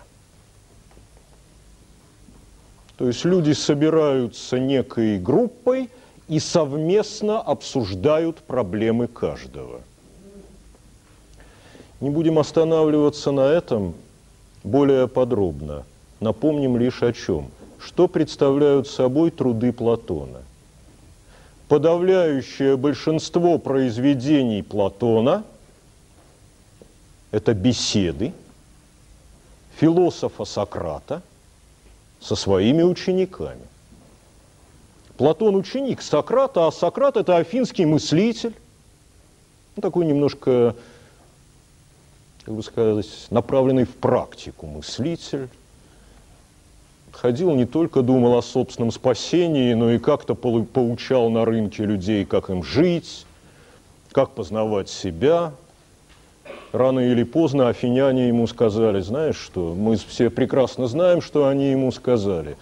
Тебе бы надо выпить яд и с нами проститься, тем более, что ты знаешь, душа бессмертна, тебе это все равно и так далее. Но здесь шутить мы уже не будем. Скажем главное – что происходит в беседах Сократа с учениками? На современном языке это и означает группы открытого общения. Сидят люди и говорят о самом главном, о вечном, разрешают то, что сегодня называлось бы личностными проблемами каждого. Вот так мы можем сказать по Платону, что есть душа. А если мы хотя бы как-то это поняли, то тогда возникает второй вопрос. Дело в том, что, ну, предположим, каждый из нас принял решение. Я начинаю познавать себя. Наверное, трудно найти человека, который хотя бы раз в жизни не принимал такое решение. Я вот там, не знаю, субботу-воскресенье отгуляем, а с понедельника начнем познавать себя, раскрывать свою сущность и так далее. А в этом смысле Сократ и вслед за ним Платон как бы на первый взгляд довольно прост, потому что он говорит, собственно, стремление к истине – это выполнение каких-то правил. Если в жизни, то это моральные правила. А если в познании, если я пытаюсь познать себя, как бы раскрыть себя, то я должен соблюдать логические правила. В жизни чисто живи, а в познании чисто мысли. Вот и все. Но это очень трудно. И тогда мы приближаемся к нашей второй клеточке мы спросим у Платона, ну как бы немножко осовременим свой вопрос. Э, спросим так. Спросим с позиции того, кто решил познавать себя. Какова стратегия познания души? Мы знаем, что слово «стратегия» – это обычно некое общее глобальное направление. Да, вот. Что в общем фундаментальном смысле делать, чем направляться в своем познании души. И тогда, прежде чем дать ответ по Платону, потому что фраза будет короткой и емкой, но к ней надо еще как-то подойти. Прежде чем дать ответ по Платону, скажем так. Вот решил человек познавать себя – Начинает он выполнять моральные, логические правила. И в этот же момент он понимает,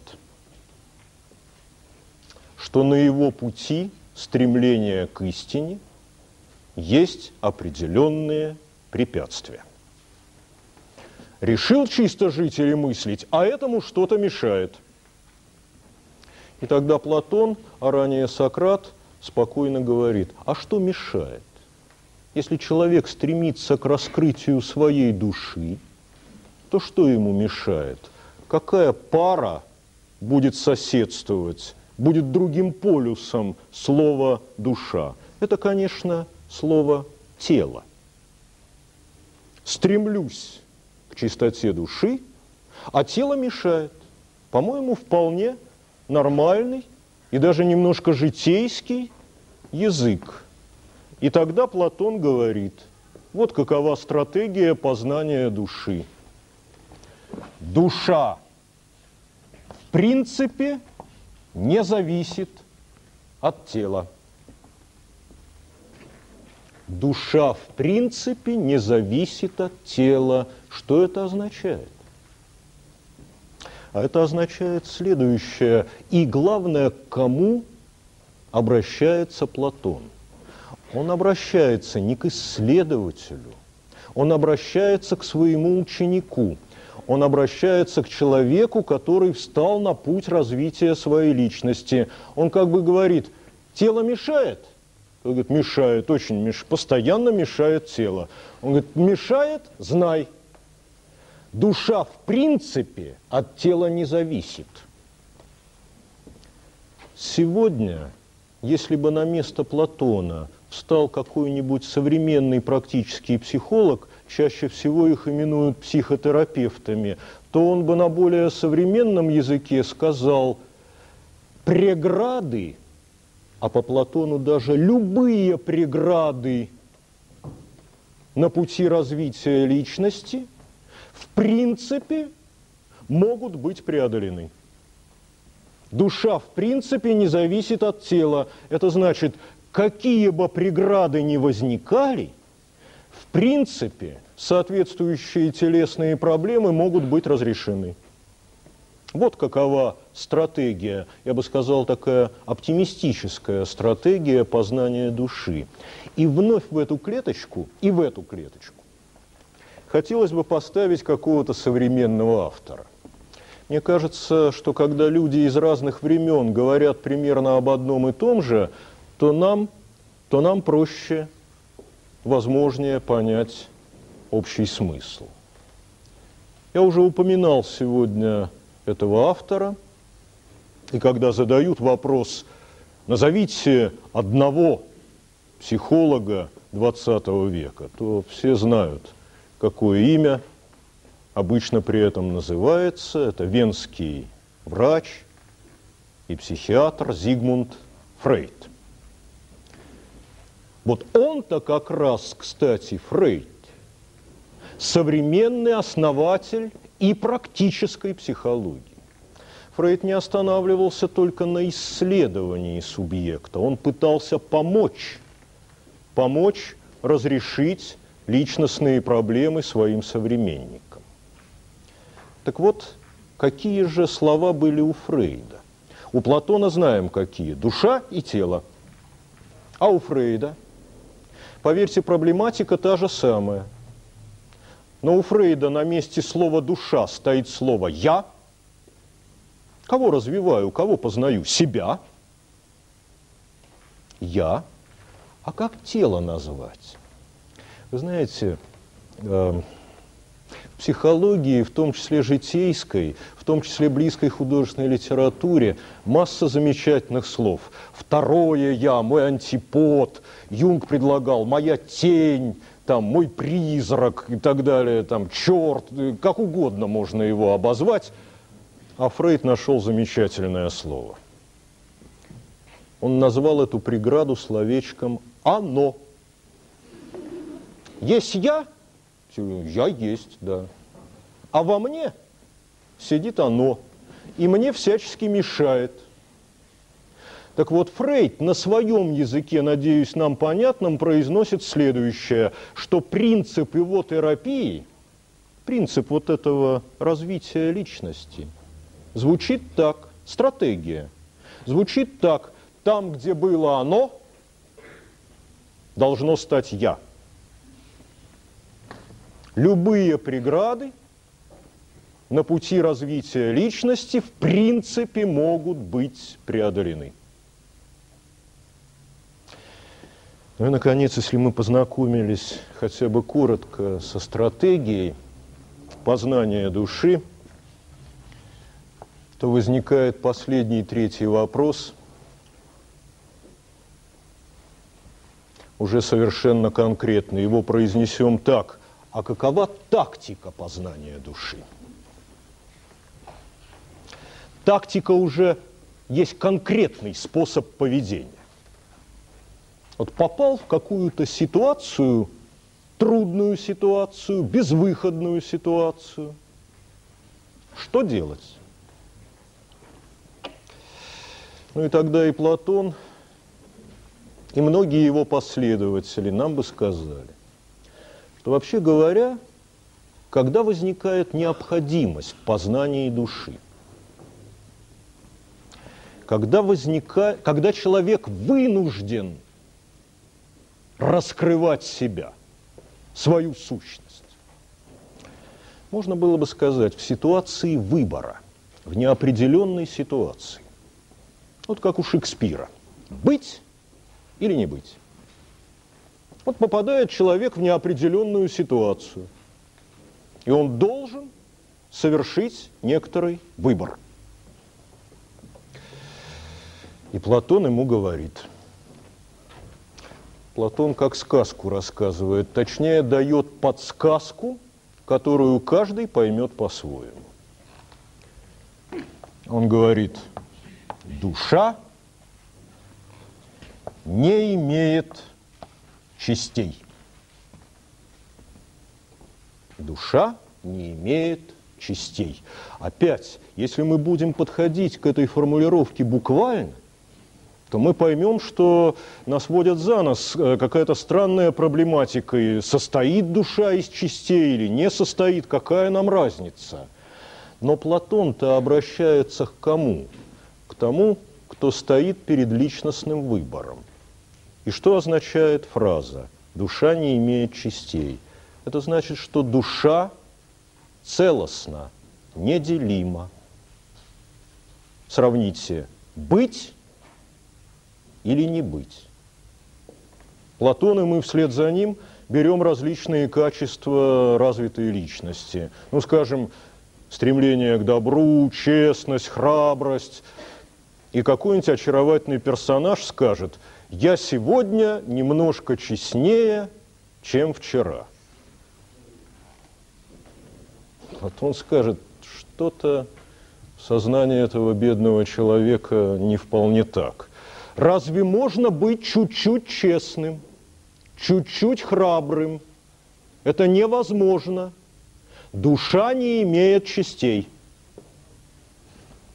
Знаете, какое-то время назад, я не знаю, как сейчас, но мне кажется, что и сейчас также э, популярна эта фраза из нашего любимца и любимого романа. Это роман «Мастер Маргарита» Михаила Афанасьевича Булгакова. Там это поясняется так. Там это добрый черт, добрый дьявол разъясняет одному работнику буфета. Да? Многие вспомнили, что свежести только свежесть. И осетрина не бывает второй свежести. Если она второй свежести, то это означает, что, что она уже не свежая, и, а что-то противоположное свежести. Быть или не быть, душа не имеет частей. Вот это и означает простое по формулировке, но довольно трудное по выполнению правило. Тогда давайте, вот мы Фрейда упомянули, и давайте на минутку пригласим мысленно пациента Фрейда. А пациент Фрейда до платоновских поучений, грубо говоря, пока не дорос. И что будет, если перед человеком стоит проблема, а он не хочет ее решать? Ну, он себе так не скажет, я не хочу решать эту проблему.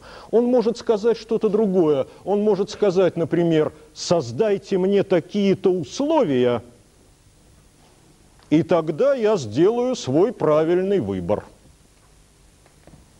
Как он будет строить эти условия? Лучше, чем наш отечественный писатель, Николай Васильевич Гоголь, об этом, наверное, никто не сказал. Есть такой простейший выбор, который либо ждет, либо осуществился уже в жизни каждого. Это, вот мы помним, там китайцы говорили, и страшно, и приятно выходить замуж. У Гоголя мы читаем в пьесе «Женитьба», что делает человек, когда он отказывается от решения проблемы – он начинает по частям строить некую идеальную сущность. Так сказал бы Платон. А Гоголь говорит так, словами, словами Агафьи Тихоновны, да? Тихоновны, по-моему. Если бы губы Никанора Ивановича, да прибавить суммирование да, по частям к носу Ивана Кузьмича, да взять чуть-чуть развязности, какая есть у Балтазара Балтазарыча, ну и там чуть дородности еще от кого-то. Идеал строится из частей. Что после этого девушка заявляет? Я бы тогда тотчас же решилась. То есть я бы тогда тотчас же совершила свой личностный выбор. Только создайте мне по частям вот этот идеал. Платон говорит, так не бывает. Так не бывает. И современный психолог, который именуется психологом личности, тоже скажет, так не бывает. И давайте пока просто упомянем здесь одно словечко. Вот здесь.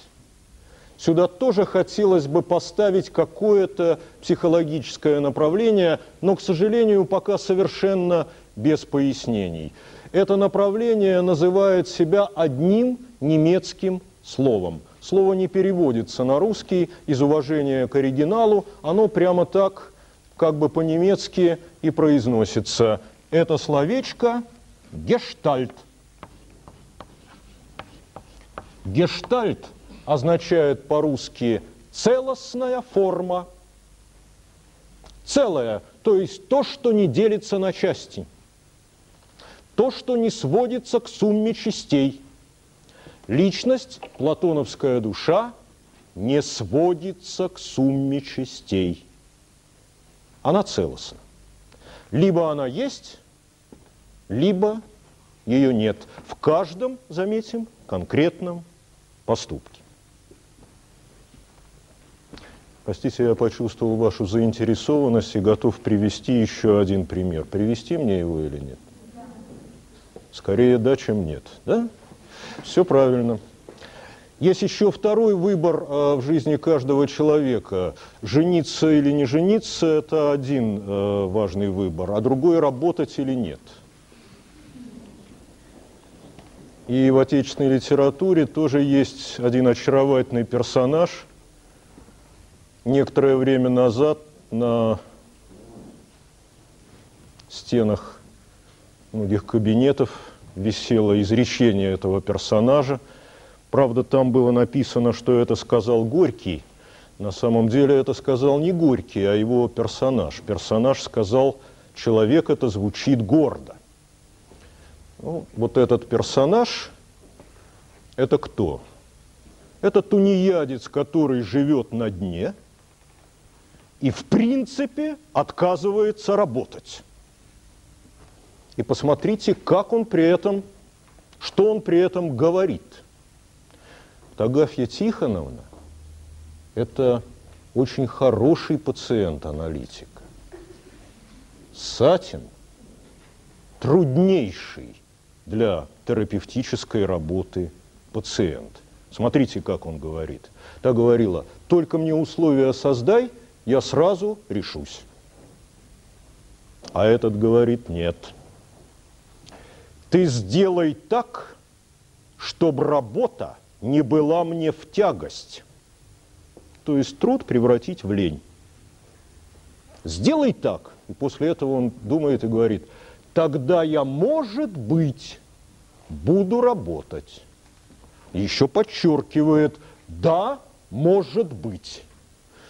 Вот уже человек, который пока далеко в платоновском смысле находится на пути познания своей души. Он во власти чего-то другого.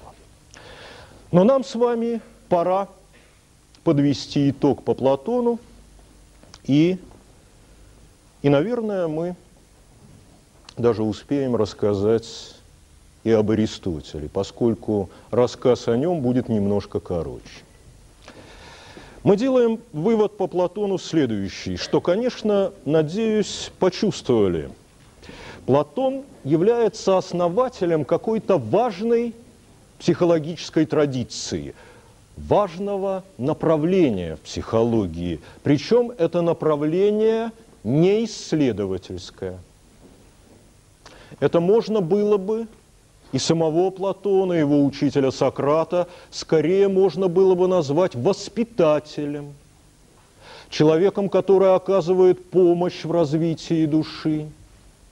Это, конечно, практическая психология, ну, или иногда немножко так не строго это слово, и в разных вариантах его мы слышим. Это называют психотерапией но только не во врачебном смысле слова, потому что терапия – это лечение, и психотерапия есть и в медицине. Так это не то.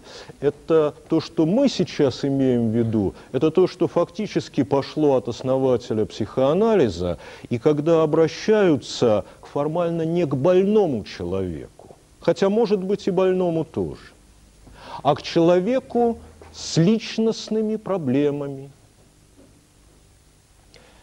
человеку с личностными проблемами, который готов эти проблемы решать. Вот это очень важно.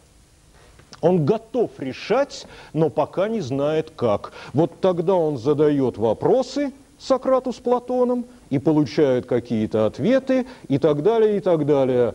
Начался терапевтический процесс, процесс познания души. А теперь вторая часть таблицы. Аристотель. Ну, знаете, извинившись перед вами, скажу, что у того, кто аккуратно писал, табличка выйдет немножко перекошенной в сторону Платона, что правильно, потому что сегодня понять Платона чуть сложнее, чем Аристотеля. Аристотель, поверьте, будет нам более понятен. Задаем ему тот же вопрос. Первый. Что есть душа? И тогда Аристотель, кстати, ученик Платона, делает следующее. Он, во-первых, ничего не отменяет в том, что уже сказал Платон. Да, это сущность вещи, это истина, это чистая идея и так далее, и так далее. Но при этом он добавит, он как бы разработал, понятийно разработал то, что почти на житейском языке говорил Сократ. Аристотель скажет, сущность как форма вещи. Сущность как форма. Иными словами, он имеет в виду, что каждая вещь – суть некий материальный предмет, кусок материи. Что придает форму предмету? Определяет его сущность. Душа. Душа сущность как форма. А если мы будем более дотошны и еще раз спросим, ну какие-то конкретные примеры, что конкретно есть душа вещи? Аристотель ответит, это ее функциональное назначение. Функциональное назначение – это ее роль. И в переводах мы встречаем душа секиры – иногда переводят «душа топора». Это рубить. Основное назначение вещи.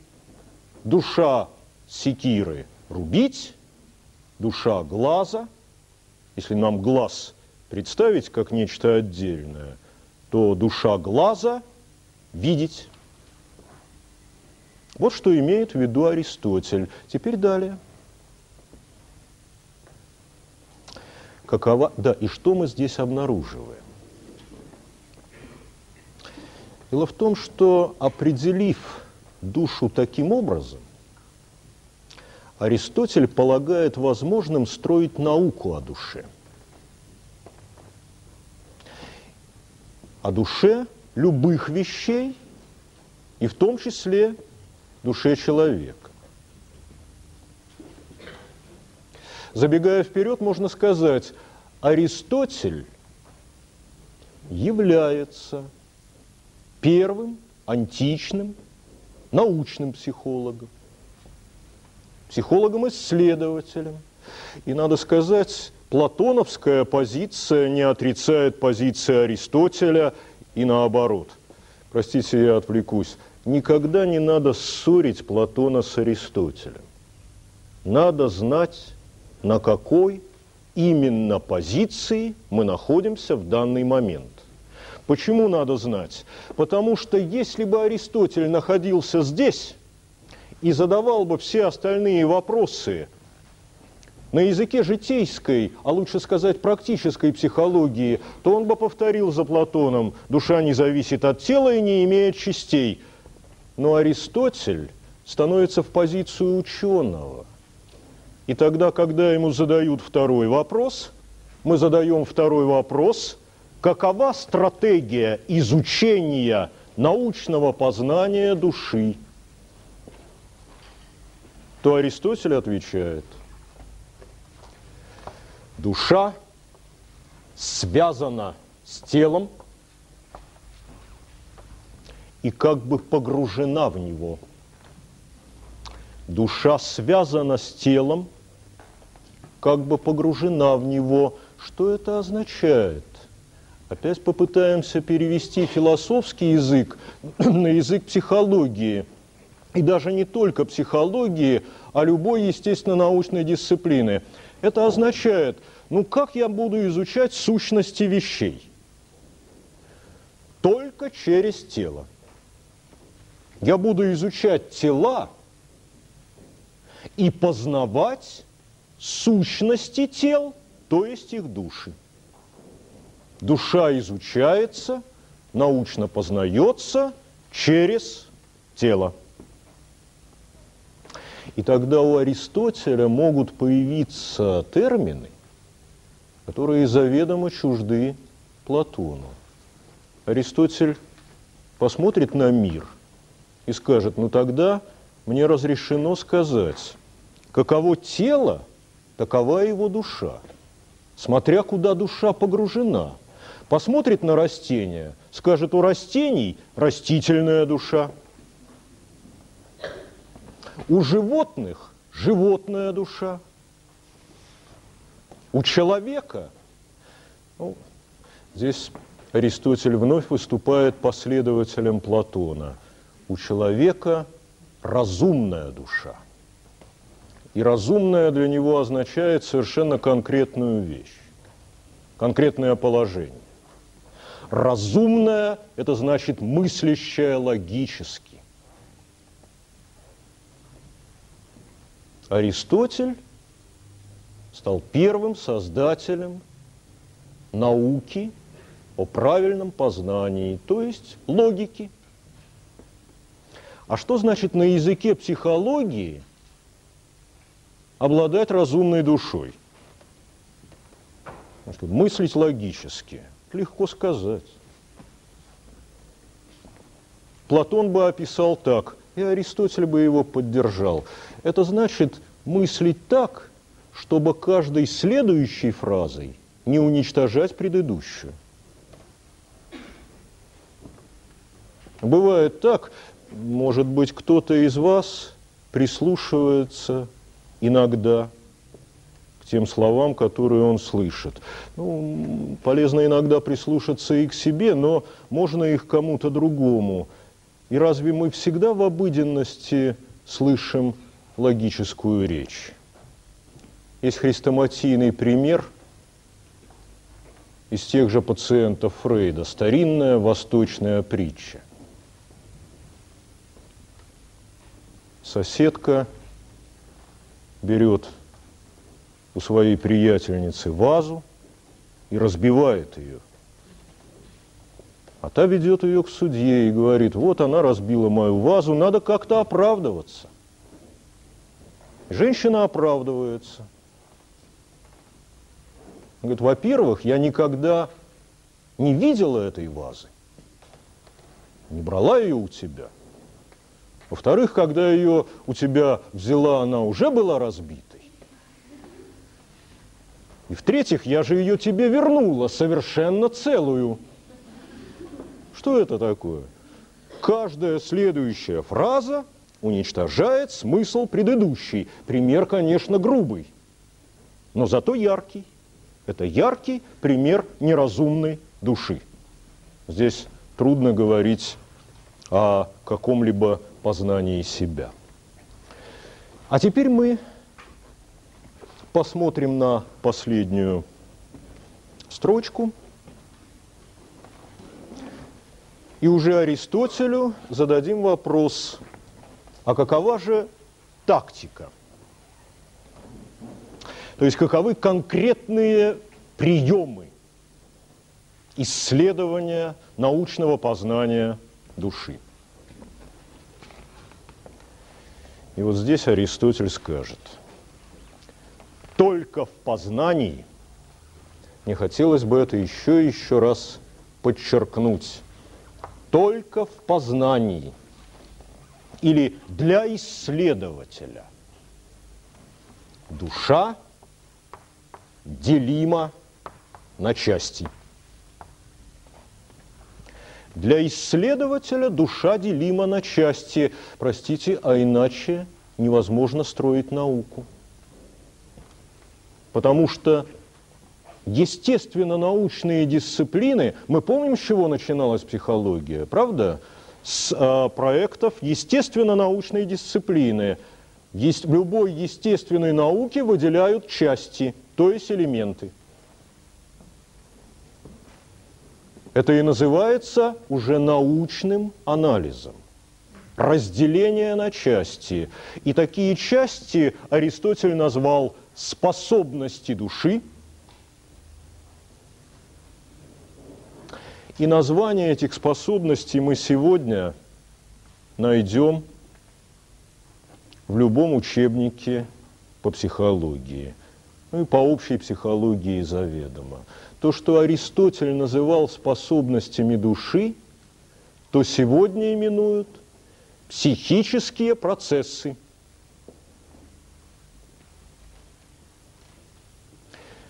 Откройте трактат о душе, автором которого является Аристотель. Я не знаю, может быть, какие-то кусочки кто-то из вас прочтет из самого текста – но загляните хотя бы в оглавление, что вы там увидите. Там вы увидите название процессов, психических процессов, познавательных процессов, которые сегодня перечисляет любой общий психолог. Ощущение, восприятие, мышление, память, внимание, воображение. Ну, как минимум. Там могут быть какие-то варианты – но это и есть части души. И тогда здесь же заметим, сколько существует психология, столько существует не то чтобы спор, а такая вечная проблема. Ну как можно отделить, например, восприятие от памяти? И стоит ли это делать? Как можно разделить там, внимание и воображение, как можно вообще делить психику на части?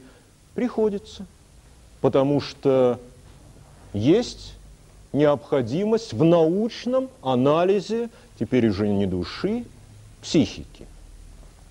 Итог по Аристотелю будет простой. Итог по Аристотелю уже назван. Аристотель тоже является основателем направления. И это направление можно назвать исследовательской психологией, научно-исследовательской психологией. Здесь есть своя развернутая экспериментальная практика и так далее. И сразу скажем, что эти два направления обогащают друг друга – но все же мы пометили между ними важную разницу. И тогда за оставшееся время устали сегодня? Скорее нет, чем да. Пять минут выдержим. Сознание как первый предмет психологии. Скажем об этом очень коротко – и тем наметим переход к следующему вопросу и занятию. Напомню, страна Германия, город Лейпциг, год 1879, основатель науки Вильгельм Вунд. Кстати говоря, между прочим, почему 79 год? Э, историк психологии с удовольствием вам расскажет, и мы к нему присоединимся. Э, Вильгельм Вунд – крупный ученый, он и физиолог, и философ, и физик, и так далее. Э, четыре комнаты отвоевал у своего начальства в середине 70-х годов прошлого века. Где-то с 75 -го года открылось отделение. А в 79 году это отделение стало называться институтом, потому что туда приняли студентов. И именно поэтому 79 год считается годом рождения психологии. Так вот, давайте хотя бы на 3-4 минутки заглянем в Вунтовскую лабораторию и посмотрим, чем там занимались. Значит, что мы уже знаем? Первый предмет, мы об этом говорили сегодня в самом начале занятий. Первый предмет – сознание, метод – интроспекция. Пока без деталей. Вунд хочет построить психологию как естественно-научную дисциплину. И тогда он определяет психологию с трех сторон. Он говорит, это наука о свойствах сознания. То есть первая задача – описать свойства сознания. Второе – элементах сознания. Описать свойства, выделить элементы. И третье – связях между ними. Наука, изучающая свойства сознания, выделяющая элементы сознания и устанавливающая связи между этими элементами. Забежим чуть вперед и скажем, слово «связь» для психолога, так уж повелось, переводится как «ассоциация».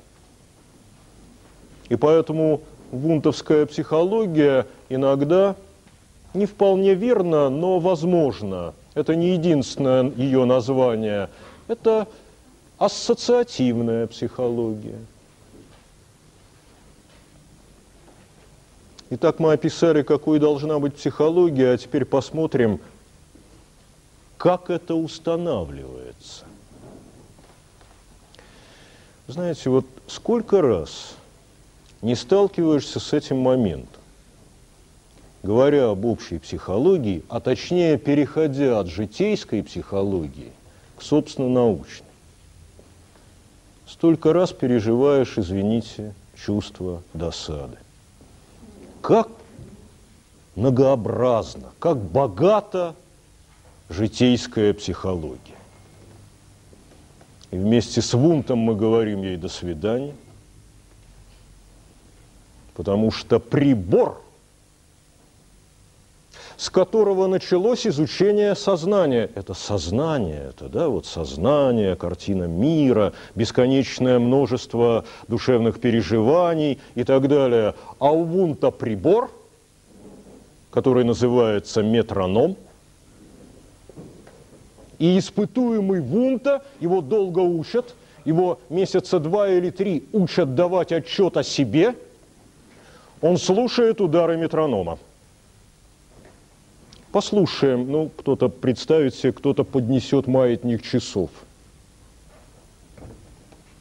Первое, что мы слышим. Самое простое, говорит Вунд, естественное свойство сознания – это ритмичность. Когда мы слышим метроном или маятник часов, мы не слышим удары по отдельности – мы слышим ритм. То ли восходящий ритм, то ли нисходящий ритм. Каждый из нас может по-разному организовать этот ритм. Для кого-то единичка будет два удара метронома, для кого-то четыре. Но так или иначе, первое свойство сознания, оно ритмично, то есть организовано. Мощнейший вывод – сознание организованно или структурировано – Сознание есть структура организованных, и дальше говорим, организованных чего? Хочется сказать, организованных элементов. Почему элементов? А потому что в любой естественной науке есть элементы, они должны быть и в психологии. Но так ли легко выделить элемент? Вот мы слушаем удары метронома – удары метронома ритмичные. Теперь мы нашего испытуемого вместе с Вунтом попросим, пусть он еще потренируется в интроспекции. Теперь мы его попросим выполнить нечто крайне сложное. Услышать, как отдельный, один удар метронома. Слышим-то ведь парами – А теперь напряглись в интроспективном усилии и услышали всего лишь один удар метронома. Это и есть элемент. Объективный элемент сознания – ощущение. Выделить его очень трудно, говорит Вунд. Существует целая дискуссия, можно ли выделять элементы. То есть в состоянии ли человек выделить вот такие простые впечатления. Ну, скажем, выделить в слове каждую букву как отдельную и так далее. Это объективные элементы сознания, поскольку договорились о пяти минутах, а их, наверное, уже побольше, но еще минутки две сумеем. Сегодня просто первый день, поэтому нам надо определиться. Сумеем? А три? Ладно. А, слово, слова 1, 2, 3, разумеется, не случайны. Если кто-то думает, что здесь шутят, то это не вполне так. А, объективный элемент сознания ощущения, когда ощущения соединились в пары, вот два удара, это будет называться представление. Ну, представление уже каждый выделяет. Это объективные элементы, и тогда упомянем, есть еще и субъективные. Слова объективные и субъективные надо понимать как самые обыденные слова языка. Объективные значит идущие от объекта, из внешнего мира, а субъективные значит мои собственные внутренние. Субъективные элементы сознания – это чувства. Ну, скажем, чувство удовольствия и неудовольствия – вот когда меня заставляют выделять один удар метронома как отдельный, ясно, что я испытываю неудовольствие, это понятно. Хотя полный перечень чувств мы приведем позже. А последний вопрос, вот что интересно. Ну и сколько же таких элементов может удержать человек, так сказать, в центре – своего сознания одновременно. Можно подумать, что 1879 год бесконечно ушел в прошлое. Ничего подобного. Правда, сегодня вот это количество элементов будет названо, скажем, не объем внимания, как у Вунта, а сегодня будет названо объем рабочей памяти – но сколько таких элементов я обязан назвать? От трех-четырех до максимум шести. Шесть элементов. У Вунта были аргументы. Есть азбука для слепых. Там каждая буква шифруется набором выпуклых точек. Да? пальцем попробовал и опознал букву ту или иную, зашифрованную набором точек. Этих точек никогда не бывает больше шести. Это установил Вунд.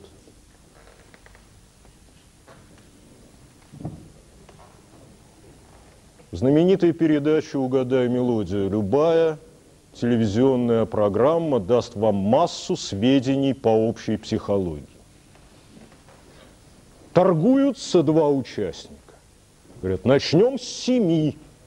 Почему? Да потому что они в 20 веке. В 20 веке немножко изменили эти цифры. Там сказали 7 плюс минус 2. Не как у Вунта от 3 до 6, а 7 плюс минус 2, немножко побольше. Вот они начинают торговаться. За сколько опознаешь? За сколько нот опознаешь целое по какому количеству элементов опознаешь целое. Один говорит по семи, другой говорит по шести, по пяти. Там где конец? Три элемента. Это привет от Вунта. А вот эта таблица. Почему в ней всего два столбца и три строки? А потому что шесть – это максимальное количество элементов сознания по Вунту. На этом мы на сегодня закончим. Спасибо за внимание.